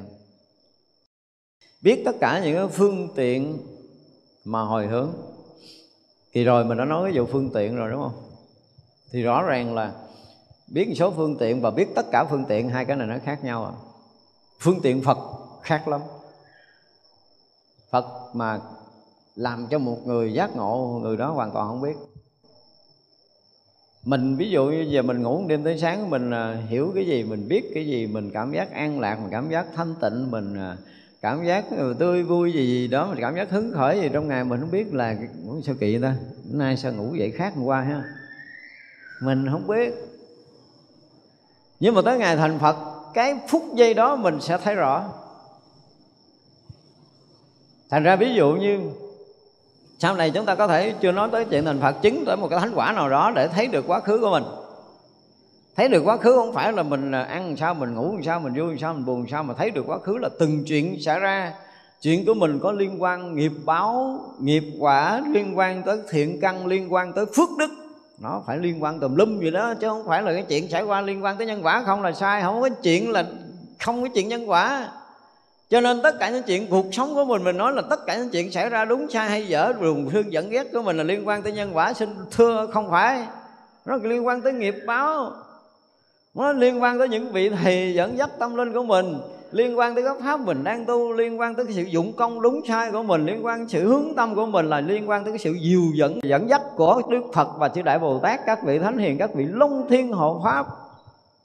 Kinh khủng luôn một chuyện như khải móng tay thôi, quý vị, mà đủ trí để có thể thấy hết là quý vị có khả năng thành thánh. Mình biết cái gì? Ai gõ đầu cái bóp phụ cục đen thui mình không biết nhân quả gì? Không biết thiệt là không biết luôn tự nhiên đau cái răng à. Không biết nhân quả gì đơn giản là răng hư đau sao à? xin lỗi, không có đâu. Ta nói bất kỳ một cái chuyện gì xảy ra trong đời sống của mình, đương nhiên là cái chuyện thứ nhất là theo trình tự nhân quả xảy ra. Không phải trình tự nhân quả của đời này nha chứ còn nhân quả nó đang xen kinh khủng lắm. Một cái đời của mình, một cái việc của mình nó đang xen hằng hà. Sa số nhân quả chứ không phải là nhân quả của một chuyện.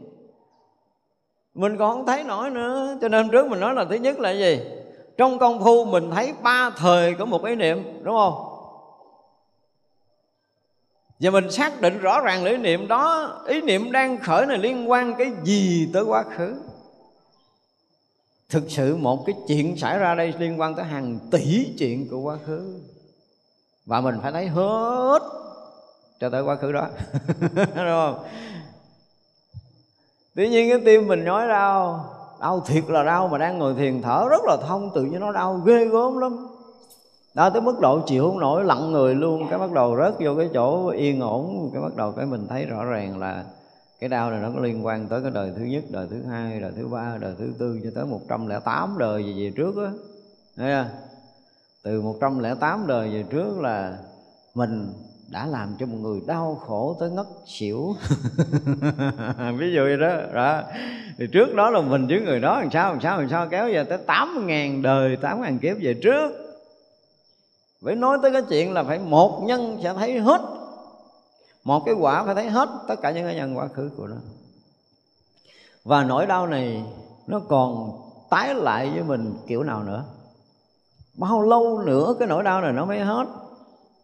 Mình phải thấy, hoặc là hết liền ngay tại chỗ, mình cũng phải thấy. Hoặc là tương lai nó còn như thế nào và cái diễn biến nó ra làm sao tới chừng nào nó mới hết cái này là mình phải thấy mà thấy này chắc thành Phật rồi. Cho nên Đức Phật được Long Nữ khen là người thấy rõ tướng tội phước. Đúng không? Mình mình thấy rõ một nhân quả một cái là mình thành thánh, thành Phật rồi. Rồi đó nói chuyện quá khứ, hiện tại và vị lai thì nó là phức tạp vô cùng luôn. Quá phức tạp cho một chuyện. Cho nên thật quý vị mà ngồi đây chỉ cần là chấp nhận câu nói gì của tôi thôi một câu mà được quý vị chấp nhận thôi. Tôi dám chắc là quý vị không bao giờ gặp tôi dưới một trăm đời. Gặp dưới một trăm đời không chấp nhận tôi nổi đâu. Mà nói một câu đó. Tức là mình đã gặp nhau mà nói hoài nói nhiều.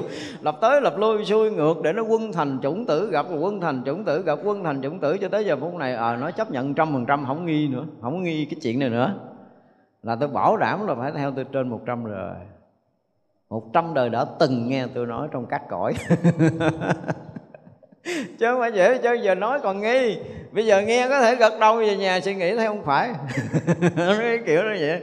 Hoặc là mình thấy nó có một cái gì nó chưa có rõ ràng, cái gì nó chưa có tường tận, nó còn có một cái gì đó ở chỗ ông thầy nói, thắc mắc để mốt gặp để hỏi, hay là nghe lại lần hai coi nó có rõ hay không. Và có thể nghe lại mấy chục đời nữa mới hiểu. Cũng là một cái chuyện đó thôi, nếu mình muốn hiểu đời này không phá vỡ, có khi mấy chục đời sau mới phá. Ra để có một cái trí tuệ gọi là trí tuệ quyết định để mà hồi hướng, thì thứ nhất là mình đã từng theo thiện tri thức học hỏi. Thứ hai đó, đã từng hành trì và đạt được những cái cảnh giới mà các vị giác ngộ đã từng dạy mình nếu mà nó có đạt được những cảnh giới đó, nói không có tin, đừng có nhận hiểu bằng tâm thức mà tin. Không có đâu, quý vị chỉ là hiểu tâm thức là cái nhận định của bề ngoài, của bề ngoài của tâm thức là nhận định theo cái kiểu của những cái chủng tử đã được quân tập. Mà mình tưởng là mình hiểu là mình sai. Bây giờ mình hiểu cái gì? Hiểu là hiểu cái gì? Hỏi lại là hỏi ngược lại coi mình đang hiểu cái gì. Đang hiểu lời ông thầy nói, đúng không? Ông thầy nói đó là cái nói hiện tại nhưng mà nếu như mình chưa từng nghe một lần nào ở quá khứ, thì ông thầy nói có tám ngàn lần đi nữa mình cũng không rảnh nghe.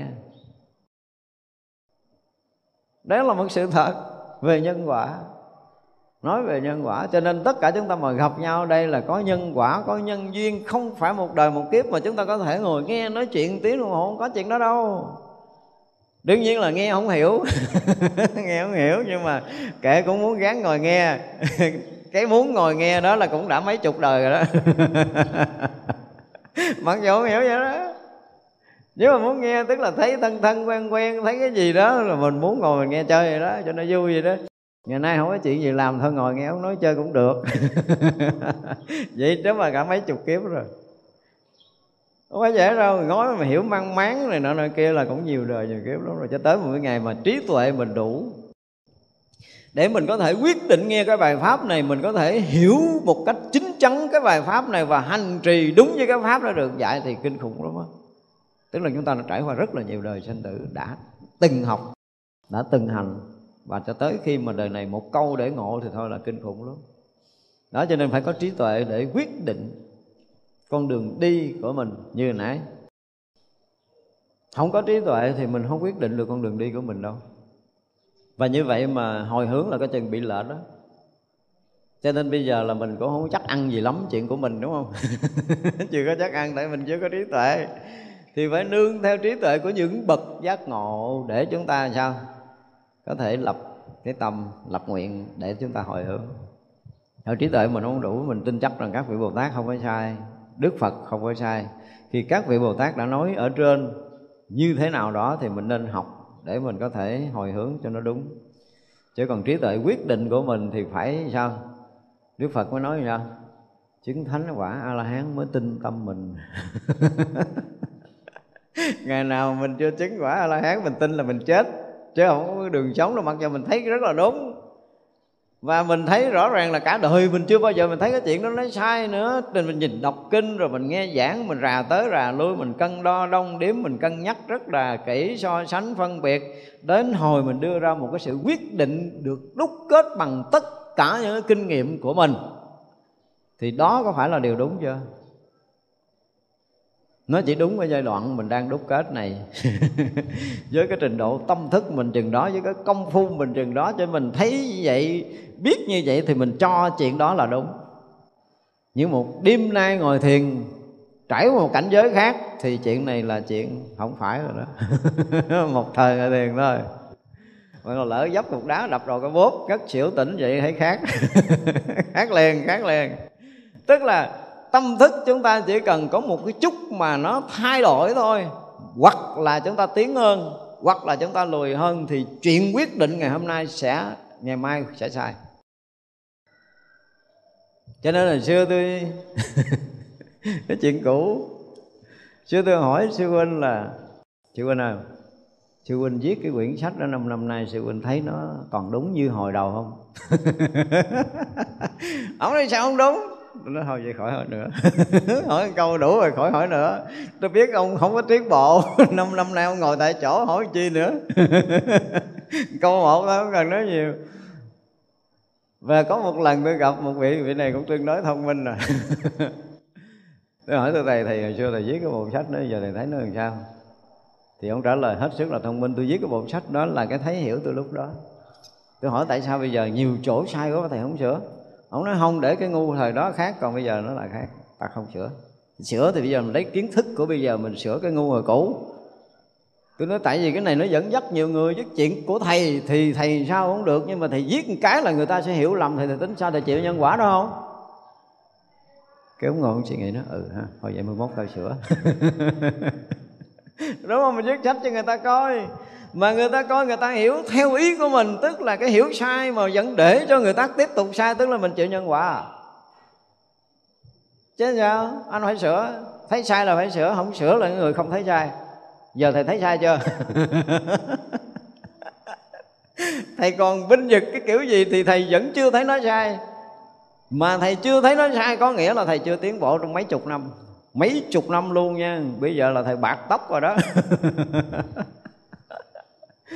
đừng có lý luận. Tôi nói hôm qua, bữa nay tôi thấy rõ ràng tôi nói hôm qua chưa tới. Dạ thưa, bữa nay nếu muốn nói, con sẽ nói lại. Đàng hoàng rồi đó. Tại vì ngày hôm qua thấy chưa tới, bữa nay thấy khác. Qua một thời người thiền, qua một cái tích tắc công phu là chúng ta đã thành một con người khác. Thành con người khác là cái thấy biết phải khác. Còn người tu thấy ì đó là cái biết là mình không có tiến bộ rồi nó đi lanh quanh lẫn quẩn giống con kiến bò miệng chén chúng ta không có đi đâu nữa. Đó cho nên là để thấy rằng cái trí quyết định của mình đó, đôi khi đôi khi là tôi nói là cái cái cái kinh nghiệm cái trải nghiệm của mình bằng xương bằng máu bằng nhiều năm. Rồi mình đưa qua một đúc kết riêng của chính mình để cho mình phải công phu như thế vậy là đúng. Xin thưa cái đúng của mình chứ không phải là cái đúng chung của người khác chưa chắc người thứ hai đã đúng. Và cái đúng của một phàm phu mà còn cố chấp một cái nữa thì xong rồi. Khỏi nói gì thêm đúng không? Mình còn phàm phu. Cái thánh tuệ chưa sinh, chưa thoát khỏi cái ma nghiệp mà mình tin mình, tức có nghĩa là mình tự chung vùi mình ở cái hố sâu của mê lầm. Không nói tội lỗi mà làm mê lầm. Mình không có tiến hóa nó là ra muốn nói được cái quyết định để mà trí tuệ để hồi hướng thì cũng phải là khi nào chúng ta phải dứt hết những cái mê mờ của ngã chấp thì lúc đó mình mới được gọi là mình có trí tuệ. Thế còn bây giờ bản ngã mình chưa phá hết, thì mê mờ ngã chấp vẫn còn đâu đó và còn đâu đó mà mình còn cố hữu, mình còn chấp trước, mình còn định hướng theo cái kiểu mê mờ của mình thì mình phải sao? Phải biết là mình tiếp tục lầm lạc chứ không thể nào sáng tỏ được cho nên là trí tuệ quyết định là khi nào chúng ta dứt trừ cái mê mờ của ngã chấp cái đã. Còn chưa có đó thì được được gọi là trí thức, chứ không được gọi là trí tuệ biết hết tất cả Phật pháp phương tiện mà hồi hướng. Cái này là kinh khủng lắm. Hôm trước mình nói rồi, ví dụ phương tiện của Phật rồi, không? Như nãy mình nói là đại phương tiện của Phật để làm cho tất cả chư đại Bồ Tát chứng thành Phật quả. Còn lại là những cái phương tiện độ của Phật trong các loài, các cõi, chúng ta không bao giờ chúng ta hiểu nổi. Phải nói như vậy thuận nghịch kinh khủng lắm. Có những chuyện thuận nghịch trong cuộc đời này, nếu mà mình thực sự mình à, gọi là áp dụng cái à, cái nguyện của ngài phổ hiện là thường tùy học phật đó ha, thì mình mới thấy là phật dạy dỗ mình quá kỹ. Kỹ lắm. Chưa có một vị thầy nào trong tam giới này, trong pháp giới mười phương này dạy mình kỹ như phật từng chuyện cực vi tế của mình. Nhưng mà tới hồi mình công phu để mình thấy ra từng cái chuyện sai nhỏ nhỏ nhỏ nhỏ nhỏ nhỏ nhỏ nhỏ nhỏ nhỏ đó ha thì mình thiệt đó, mình không biết quỷ ở đâu để lại Phật cho nó đã cái cuộc đời của mình nữa chứ còn mình chưa công phu mình chưa thấy những cái điều này đâu. Ví dụ đi vào công phu á quý vị thấy chỉ cần à, tích tắc có một cái niệm thôi là tà chánh nó sẽ là hiện nguyên cảnh giới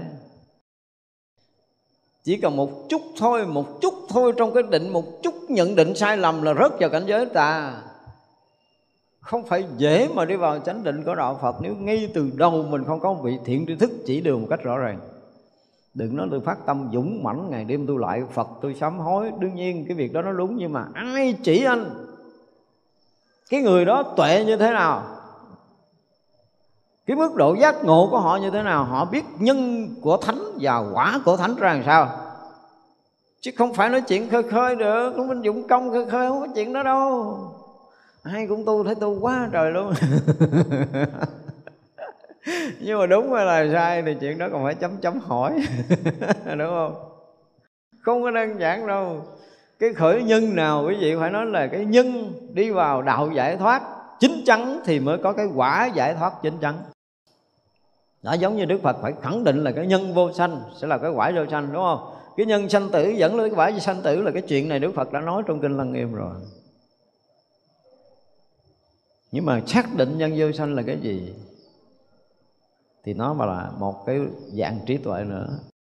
Cho nên là dùng trí tuệ mà quyết định là phải nói là phải đạt tới cái mức độ của Phật rồi, tới cái phương tiện của Phật thì thôi đi với mình mình nói là phải nói khẳng định với nhau một điều là chưa chứng thành Phật thì không bao giờ thấu hiểu được hết cái phương tiện của Phật. Tại vì chư Phật với chư Phật đó, khi đạt tới cảnh giới Phật thì cái trí tuệ giác ngộ tương đồng đồng nhau chứ không có tương là một. Lòng từ đồng nhau phương tiện như nhau năng lực cứu độ như nhau tất cả những cái này như nhau cho nên một đức phật làm bất kỳ một cái việc nhỏ nào ở đâu trong pháp giới mười phương này thì tất cả đức phật khác đều thấy, đều biết, đều như nhau hết. Chừng đó mới gọi là hiểu nhau. Cho nên trong đời này mà nói là tri kỷ hả, xin lỗi á. Không có đâu. Thân nhau, thân với tri kỷ gì nói mới dụng từ cho nó hay hay, tri kỷ, tri bỉ. Mình tri, mình không nổi, mình tri ai? bây giờ đưa tay lên để tay xuống là biết ai đưa không? Ở đó mà có tôi có một bạn tri kỷ. Đúng không? bây giờ mình đưa tay lên để tay xuống là đố ai có thể nói hết. Từ đâu từ đâu mà cái tay mình đưa lên để xuống? Mà chưa biết được cái này rồi có có tri kỷ hả? Người đó là người gì đó hợp tình hợp ý hợp gì gì với tôi tùm lum hết. Nhiều kỷ niệm gì gì đó rồi gom gom nhau, nói đại là tri kỷ chứ không có đâu. Bản thân mình mình chưa hiểu hết là ngủ thức dậy sáng mai mình cái ờ, cái mặt mình nào nó méo nữa. Ở đó mình tri kỷ gì? Chưa biết chú ăn cơm nhai trúng cục sạn mẻ răng nữa. Thật ra là những cái chuyện đó nó không phải. Cho nên nói về phương tiện của Đức Phật thì nó nghìn trùng, đúng không? Mà chúng ta nên tin vậy nè? Bây giờ không biết quý vị tin không? Chứ tôi nói tôi thật sự tôi tin đó Là tôi còn thở một miếng đi nữa, tôi tin là Phật cho tôi thở Và tôi thở có nghẹt đi nữa thì Phật cũng đang muốn dạy tôi cái gì á. Đừng có nói là tôi thở thông tôi thở nghẹt đi nữa, tôi thở, tôi cảm giác là tôi thở không nổi đi nữa, tôi thở thiếu điều mà tôi muốn tắt hơi, tắt khí luôn đó nhưng mà tôi vẫn tin là đây, bây giờ phút này Đức Phật đang độ mình, đang dùng cái phương tiện này độ mình như thế nào mình chưa có hiểu thôi mình chưa có đủ cái tuệ để hiểu thôi, cho nên mở tâm hướng về Đức Phật, đảnh lễ, xin cảm ơn, xin tạ ơn Đức Phật là Đức Phật đang dùng phương tiện để độ con. Mà giờ này con chưa có tỏ rõ cái phương tiện này để con không biết là con sau khi nó ngạt mũi này rồi nó sẽ bị cái gì. Đúng không? Nhức đầu này nó sẽ ra làm sao? Là con chưa đủ hiểu.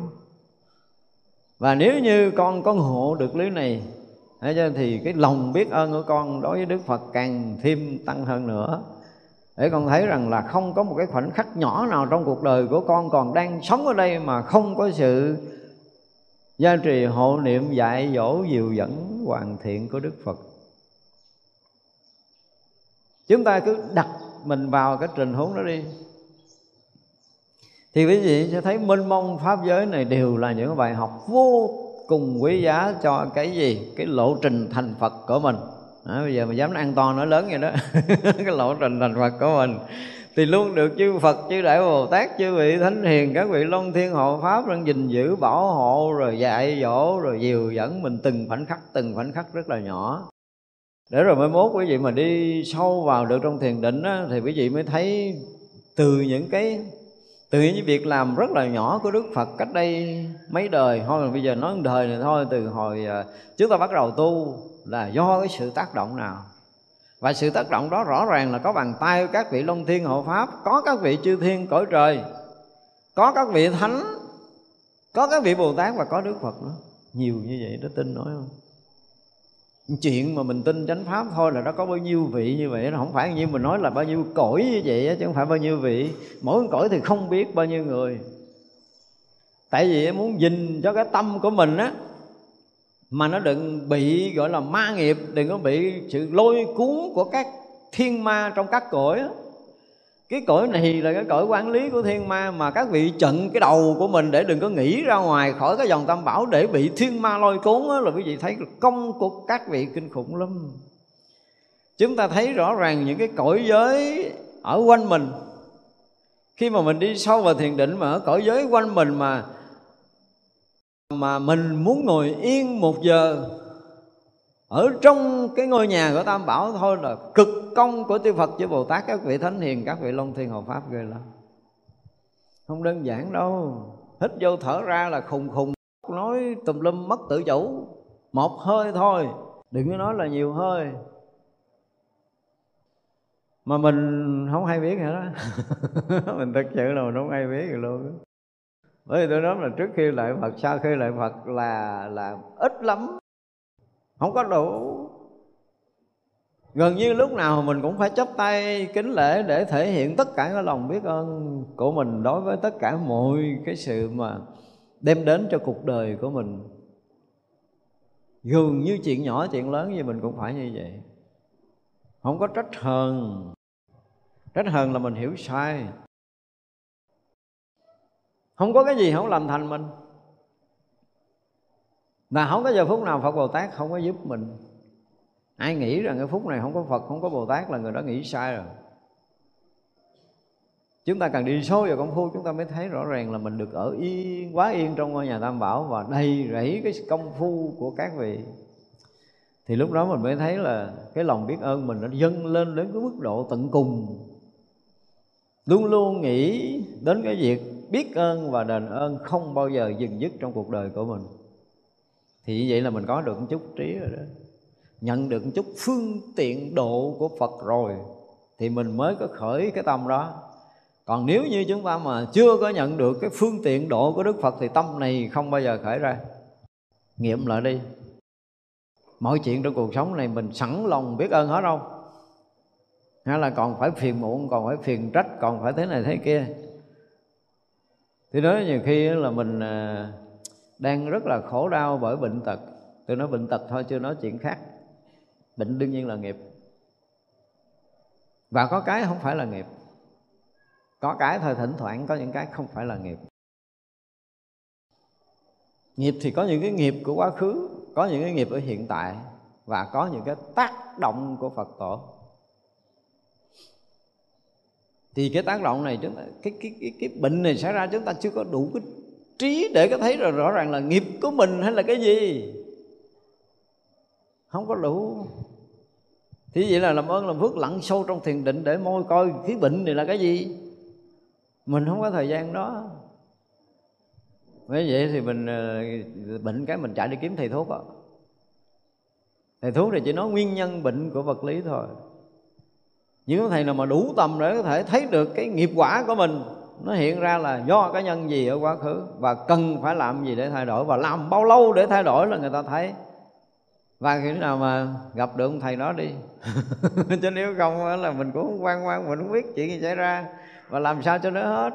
Và rõ ràng là có khi đời này hết hoặc là đời này không hết. Và hết thì phải làm như thế nào để hết? Và không hết thì làm ra làm sao nó còn hoài? Thì rõ ràng là nó cũng nghiệp nữa. Khiến cho mình không có làm trúng. Để mình không hết bệnh, nó cũng là một cái loại nghiệp. Ma nghiệp nó sẽ hiện ra. Mình không muốn làm lắm mà thôi đi mới làm. Hiểu không? Ừ, muốn làm nó thôi đi, giờ có chuyện khác rồi. Mình lo chuyện này xong rồi mình làm. Nhưng mà cuối cùng rồi là mình cũng không chữa được cái bệnh của mình. Thật ra tôi nói thật, những người mà có bệnh, như trong cái bài sức khỏe hạnh phúc mình nói rồi, đúng không? Thì mình ờ, hết sức là lắng tâm. Đối với chúng tôi hết sức lắng tâm. Lắng tâm thật sâu chừng nào thì tốt chừng đó để mình có thể ở yên được trong thiền định.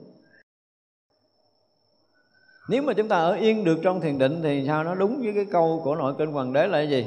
Là điềm đạm rỗng rang thì bệnh nào phát khởi đúng không? Cơ màu giấy động thì quả phước liền sanh. Thế vậy là mình không có băn phăng không có thắc mắc, không có lo âu, không có sợ hãi, không có chống đối với nghiệp tập nữa với cái bệnh này nữa, mà hãy để tâm cho nó thật sự sâu, để khi mà tâm của mình nó thật sự lắng động là cách trị tận gốc. Nhiều khi tâm mình lắng động thì mình sẽ nhận ra được mình tạo cái nghiệp gì mà bây giờ mình bệnh này. Và nếu thấy được nghiệp đó, sám hối đúng nghiệp đó là hết. Một lời sám hối thôi, không cần nhiều lần nha, là hết. Nó có một cái điều hay về nghiệp tập như vậy. Anh thấy trúng, nói một câu sẽ hết thấy sai sám hối hoài không hết. Nói vậy đó vậy đó. Thế nên bây giờ mình sẽ hướng về cái nghiệp đó Giống như trước mình có nói một cái bài rồi đúng không? Mình thể hiện cái lòng biết ơn của mình Khi mà cái đau này xảy ra để nhắc thức mình gì gì, gì đó đúng không? Cái thứ hai là mình cũng phải biết rõ ràng là do cái oan trái nhiều kiếp bây giờ mới xảy ra chuyện này thì mình xin sám hối với cái oan trái đó nếu mình thấy đúng.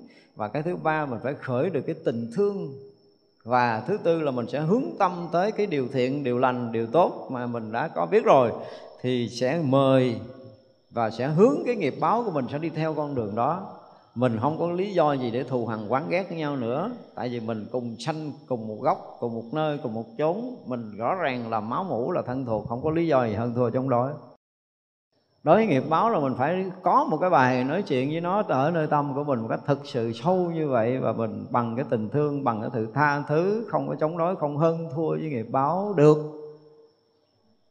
Và làm vậy cái tự nhiên mở mắt ra hết bệnh. Nhưng mà mấy ai làm, mấy ai làm, mỗi lần chuyện gắt rối nhất trong cuộc đời xảy ra, chúng ta có đủ cái định tĩnh để lắng tâm xuống và làm bằng tất cả những cái đó hay không? Đó không phải nói chuyện bệnh mà nói những cái chuyện bế tắc trong đời sống này cũng vậy. Thì chúng ta phải có cách để chúng ta làm. Thì như vậy là đó là những cái phương tiện của Phật độ mình. Đã có đầy đủ rồi mà nhiều khi mình nó là bị uh, uh, trục trặc một chút. Cái bắt đầu mình buồn sao mình nghiệp nặng quá nó nhỏ kia tôi thấy nó cũng không bị mà sao mình bị hoài. Mình cũng gán tu từ nhỏ lớn mình cũng ăn chay rồi mình cũng lại phật mình cũng sám hối mình cũng tọa thiền gần như mình công phu cũng không có thua ai mà nó ăn nó ngủ không mà thấy nó trơ trơ, mình làm tinh tấn dễ sợ, mình thấy mình tới giờ phút này mà không có được cái gì. Ngồi đó buồn. Buồn để làm cái gì? Tâm mình rối thêm, đúng không? Tự trách móc rồi tự làm thế này thế nọ để cái nhịp sinh học mình nó tụt xuống thêm. Và tự làm mình bệnh nặng thêm.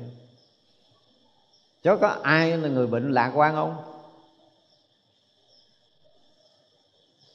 Cái này hơi bị có vì khó khó. Lạc quan năng lượng sinh học mới tăng lên. Rồi cái năng lượng sinh học tăng lên, cái mức rung động chúng ta tăng lên quá 250 trở lên là tự động bệnh nó cũng hết. Nữa nhưng mà mình đâu có bao giờ mình lạc quan đâu. Thì mình đâu bao giờ mình tin tưởng đâu. Có một cái chỗ gửi gắm niềm tin, đúng không? Tức là phật và bồ tát đang dạy mình cái điều gì đó, tức là cái chỗ mình gửi gắm niềm tin và mình lạc quan, mình tin tưởng rằng cái mình sẽ được học bài học này để mình tiến bộ dứt bậc. Chứ mình không phải là người bình thường nữa. Tin vậy đi. Và chúng ta sẽ qua chịu một cách rất là gọn nhẹ. Thì cái tâm chúng ta nó đủ lớn để nó có thể nó lôi cuốn mọi thứ đi theo. Còn tâm mình cà lầy cà nhạy thì mình ở lũng dũng lầy luôn. Không lên được. Tôi thiệt, tôi cũng cảm giác là nghiệp tôi nó nặng rồi rồi Đấy, tôi cũng yếu đuối tôi không có làm nổi cái này tôi không có thực hiện được cái kia rồi tôi cũng muốn làm lắm nhưng mà làm không có được.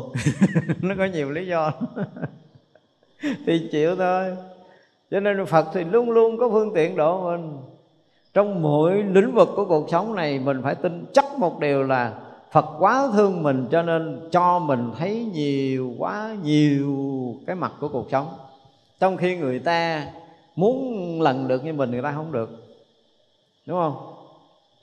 Suốt đời không nghe bà nhức đầu mà tôi nhức đầu hoài. Suốt đời không nghe bà đau bụng sao tôi cứ đau bụng riết? Đấy, ra bụng là một cơ hội nhức đầu là một cơ hội để được học một bài học mới về cái chuyện đau đớn của thân tâm. Còn bạn kia bà không nhức đầu bà đâu có thấy cơn nhức đầu như thế nào đâu. Không có trải nghiệm những cơn đau được học từ phật tổ từ cuộc sống này chúng ta phải thấy như vậy đi cho nên cơ hội mình gặp chuyện gì là phải nói là một cơ hội mới để mình được tiếp nhận một bài học mới. Chứ đừng, đừng nói là thuận nghịch gì hết đó mỗi một chuyện xảy ra trong đời sống này tôi không nói nhân nói quả nữa mà tôi nói là đây là một cái cơ hội mà phật tổ đang mở ra cho mình đang khai tuệ cho mình đang gọi là tìm cách để chuyển hóa cho mình đang nâng cấp mình để cho mình thăng tiến vân vân. Tất cả những cái đó chúng ta phải có tự tin nếu mà gọi là tin tam bảo thì chúng ta phải tin được là cái trí tuệ của đức phật. Cái trí đức của đức phật là luôn luôn thương yêu tất cả chúng sanh muôn rồi, chưa bao giờ xa rời mình một bước. Để mình có thể sống tốt hơn từng ngày, từng giờ, từng phút, từng giây trong cái lộ trình sanh tử này chứ không phải là nói trong kiếp này nữa. Nói ngay cả bây giờ tới cái phút mà hấp hối đi nha cái phút hấp hối đi nếu mình có tự tin này là tuyệt vời chưa từng có. Đức Phật thấy cái thân cũ mục của mình nó không còn xài chất lượng nữa. Đúng không? Đức Phật mới là kêu mình bỏ cái thân này để mình nhận cái thân khác tốt hơn Chất lượng hơn, mình tin vậy đi chứ đừng có sợ hãi là mất cái thân Sẽ mất hết tất cả những cái quen thuộc lâu nay Cả mấy chục năm mình quân tập Mất cả tài sản, mất cả tình cảm, mất mất, mất, mất hết. Mình sợ mất chứ không phải là sợ chết sợ những cái mình đang có mình không còn nắm giữ được nữa. Bây giờ hỏi có phải sợ chết là sợ cái đó không? Hay là sợ cái gì? Hỏi thiệt mấy người sợ chết có mấy người sợ cái gì? Những cái gì quen thuộc của mình lâu nay đúng không? Thì cái thân này quen thuộc không? Cái gìn giữ, bảo bọc, lo lắng, nuôi nấng cho nó từng ngày, từng giờ, từng phút, từng giây, nó là cái thằng quen thuộc nhất, đúng không? Gọi gì nữa? Người thân của mình, bạn bè của mình, cha mẹ của mình, anh em của mình, rồi là gì nữa? Tiền của của mình tất cả những cái thân thuộc bây giờ mình không còn nắm giữ được nữa, mình sợ mất. Sợ mất tất cả những cảnh giới quen thuộc rồi bây giờ mình đi, mình đứng, mình ăn, mình nói đây là cùng một cõi người. Có thể nói chuyện với nhau dễ dàng và mình quen nói chuyện với nhau mấy chục năm nay rồi, tự nhiên chết đi qua cái cõi khác, không biết nói chuyện với cha nào. Đúng không? Qua cõi giới mới là cõi giới lạ với mình, cho nên mình chưa có quen, mình sợ. Chứ hỏi sợ chết rồi sợ cái gì? Hỏi thiệt có một người sợ chết là sợ cái gì? Có phải sợ mất hết những cái đang nắm bắt không? Có phải sợ mất đi cái sự quen thuộc không? Sợ bước cảnh giới lạ là mình hoàn toàn mình nó chưa từng tiếp xúc lần nào chưa từng uh, gặp gỡ lần nào. Mà bây giờ mình gặp là không biết nó sẽ ra làm sao. Rồi mình không biết mình qua cảnh giới đó mình tốt hay mình xấu nữa. Nghe đồn đồn người đâu mấy quỷ thứ sách của chĩa ba nó lú đầu mình ra nó chĩa mình nó đem đi. Sợ. Sợ đủ thứ nó bị bài vẽ đủ chuyện không có mấy con quỷ sứ đó đâu, đừng có nghi, đừng có ngờ, đừng có sợ. Mà không biết làm sao, tự nhiên nó có những cái lý thuyết như vậy đó. Đương nhiên là nhân quả, nghiệp báo là nó sẽ có tồn tại hoài trong cái lộ trình sống của mình. Nhưng mà những người nào mà, gọi là chấp mê bất ngộ, không có hề có biết được việc đạo đức là gì trong cuộc sống này. Họ chỉ biết là thỏa mãn cái dục vọng cá nhân, họ ức hiếp người khác, họ làm khổ đau người khác với nhân dân. Nói chuyện đạo lý là họ không tin, họ không nghe. Và thậm chí họ còn chửi mình nữa. Có nghĩa là những người mà bất kể cái gì luôn. Và thậm chí là những người đó còn không sợ chết nữa. Đối với họ chết là hết, họ đâu có sợ đâu. Cho nên họ sống thỏa mãn trong cuộc đời này, họ bất kể nhân quả nhưng mình thì khác rồi, phải nói là mình là khác, phật tử là khác hoàn toàn. Ít nhiều gì cũng nghe một vài bài nhân quả. Và trong lòng cũng biết là nhân quả, nhân xấu có quả xấu, nhân tốt quả tốt, mình cũng có tin tạm tạm rồi, đúng không? Và tin như vậy là mình đã khác với những cái người mà chấp mê bất ngộ kia lắm. Cho nên cái chuyện sanh tử mình chắc chắn sẽ khác. Đó gọi là phương tiện phương tiện phật có thể thay đổi được một chút trong cái thấy nhìn của mình. Hiểu không? Chỉ cần mình thay đổi cái nhìn trong cuộc sống một chút thôi. Mình có thể tiến bộ hơn chút, đó là phương tiện của phật đó. mình phải hiểu được những cái điều như vậy. Tự nhiên cái sáng ngủ thức dậy đó, mình muốn đi chùa. Tôi nói là chắc có phật rủ mình đi. Phật rủ mình đi. Mình cứ tin như vậy thôi, đâu có lỗ, đâu có mất gì đâu như khi tôi đụng một cái chuyện xảy ra mà mình không chết, chuyện đó đáng lý là người ta chết, mình không chết. Tôi liền nói một câu, tôi nói là cái này phật chưa cho tôi chết. Phật chưa cho tôi chết, cho nên tôi còn sống. Tôi sống tới giờ này là phật vẫn còn chưa muốn cho tôi chết. Muốn tôi làm cái gì đó thì chưa biết, nhưng mà tôi biết chắc là phật chưa cho tôi chết. Vậy thôi, ngủ thức dậy rồi mình tin chuyện đó. Phật còn muốn mình làm ngày mới, chuyện gì cho ai đó. Là mình sẽ nói ờ, cái gì đó, mình sẽ được cái sự tác động, được sự dạy dỗ của phật cho nên nhiều khi mỗi buổi sáng lại hồi xưa tôi nhớ tôi lại tôi phát nguyện là con ngày mới con chưa biết làm cái gì hết trơn á. Trên đảnh lễ tạ ơn phật bồ tát các vị thánh hiền các vị long thiên hộ pháp đã gìn giữ cho con ngủ con được thức dậy. Ngủ mà được thức dậy á, là cũng công phu của các vị ghê lắm buộc mình phải đảnh lễ để tạ ơn. Và trong một ngày mới thì con nguyện theo cái ờ, à, cái ờ, cái hạnh của Phật là con sẽ thương yêu mọi người rồi con sẽ làm lợi ích mọi người những cái gì con thấy con nghe con hiểu biết tới con nguyện con sẽ thương yêu được. Và con sẽ làm lợi ích được. Xin chư Phật chứng minh để con có thể làm lợi ích chúng sanh như là cái tâm nguyện sớm của con. Và nếu như mà à, còn cái gì có thể lợi ích chúng sanh nhiều hơn à, phước báo nhiều hơn và khai mở được trí tuệ của con hơn thì xin Đức Phật giúp con. Đó, hồi xưa mà mỗi sáng là mỗi thức dậy là tôi cũng làm gì đó làm nhiên khúc vậy đó. Vì gói chắp tay lại phật mình phải vậy chứ chứ chứ mình đâu biết, tại vì cái tâm phàm thì mình cũng biết là làm lợi ích chúng sanh là nó có được cái phước báo. Nhưng mà đối với phật là làm lợi ích nào nhiều hơn mình là đức phật biết hơn mình. Đúng không? Làm sao để tăng trưởng phước báo, làm sao để tăng trưởng thiện căn, làm sao để khai mở trí huệ là đức phật sẽ biết hơn mình. Thì ít ra mình phải mở lòng mình đón nhận cái phương tiện độ của đức phật cái đi. Thì đức phật độ mình cái gì trong ngày mới là chưa biết mới ngủ thức dậy sai ke, chưa có được là rửa mặt, tỉnh táo nó tán mình cái bóp mặt mình nó sưng cục. Lúc đó cảm ơn là cự. Đó, phương tiện phật. Phương tiện mà. Mình mới vừa sinh là đức phật dạy mình, làm sao mà mình tăng phước, làm sao mình mở tuệ, đúng không? Nếu người ta đánh mình trong cái vô cớ đó mà mình không có hận thù là mình có trí tuệ không? Có rồi mình tha thứ bao dung của người ta, để người ta đánh lộn, người nghĩ người ta nãy nó núp nó tưởng nó kẻ thù đi ra, ai nhà mình lú cái mỏ ra mình bị đòn. Rồi mình sẽ thấy rằng nó sẽ, nó sân hận là nó đã khổ, nó đứng, nó rình. Nãy giờ nó cũng đã cực và nó ra tay thì nó không có chính xác, không có đúng người.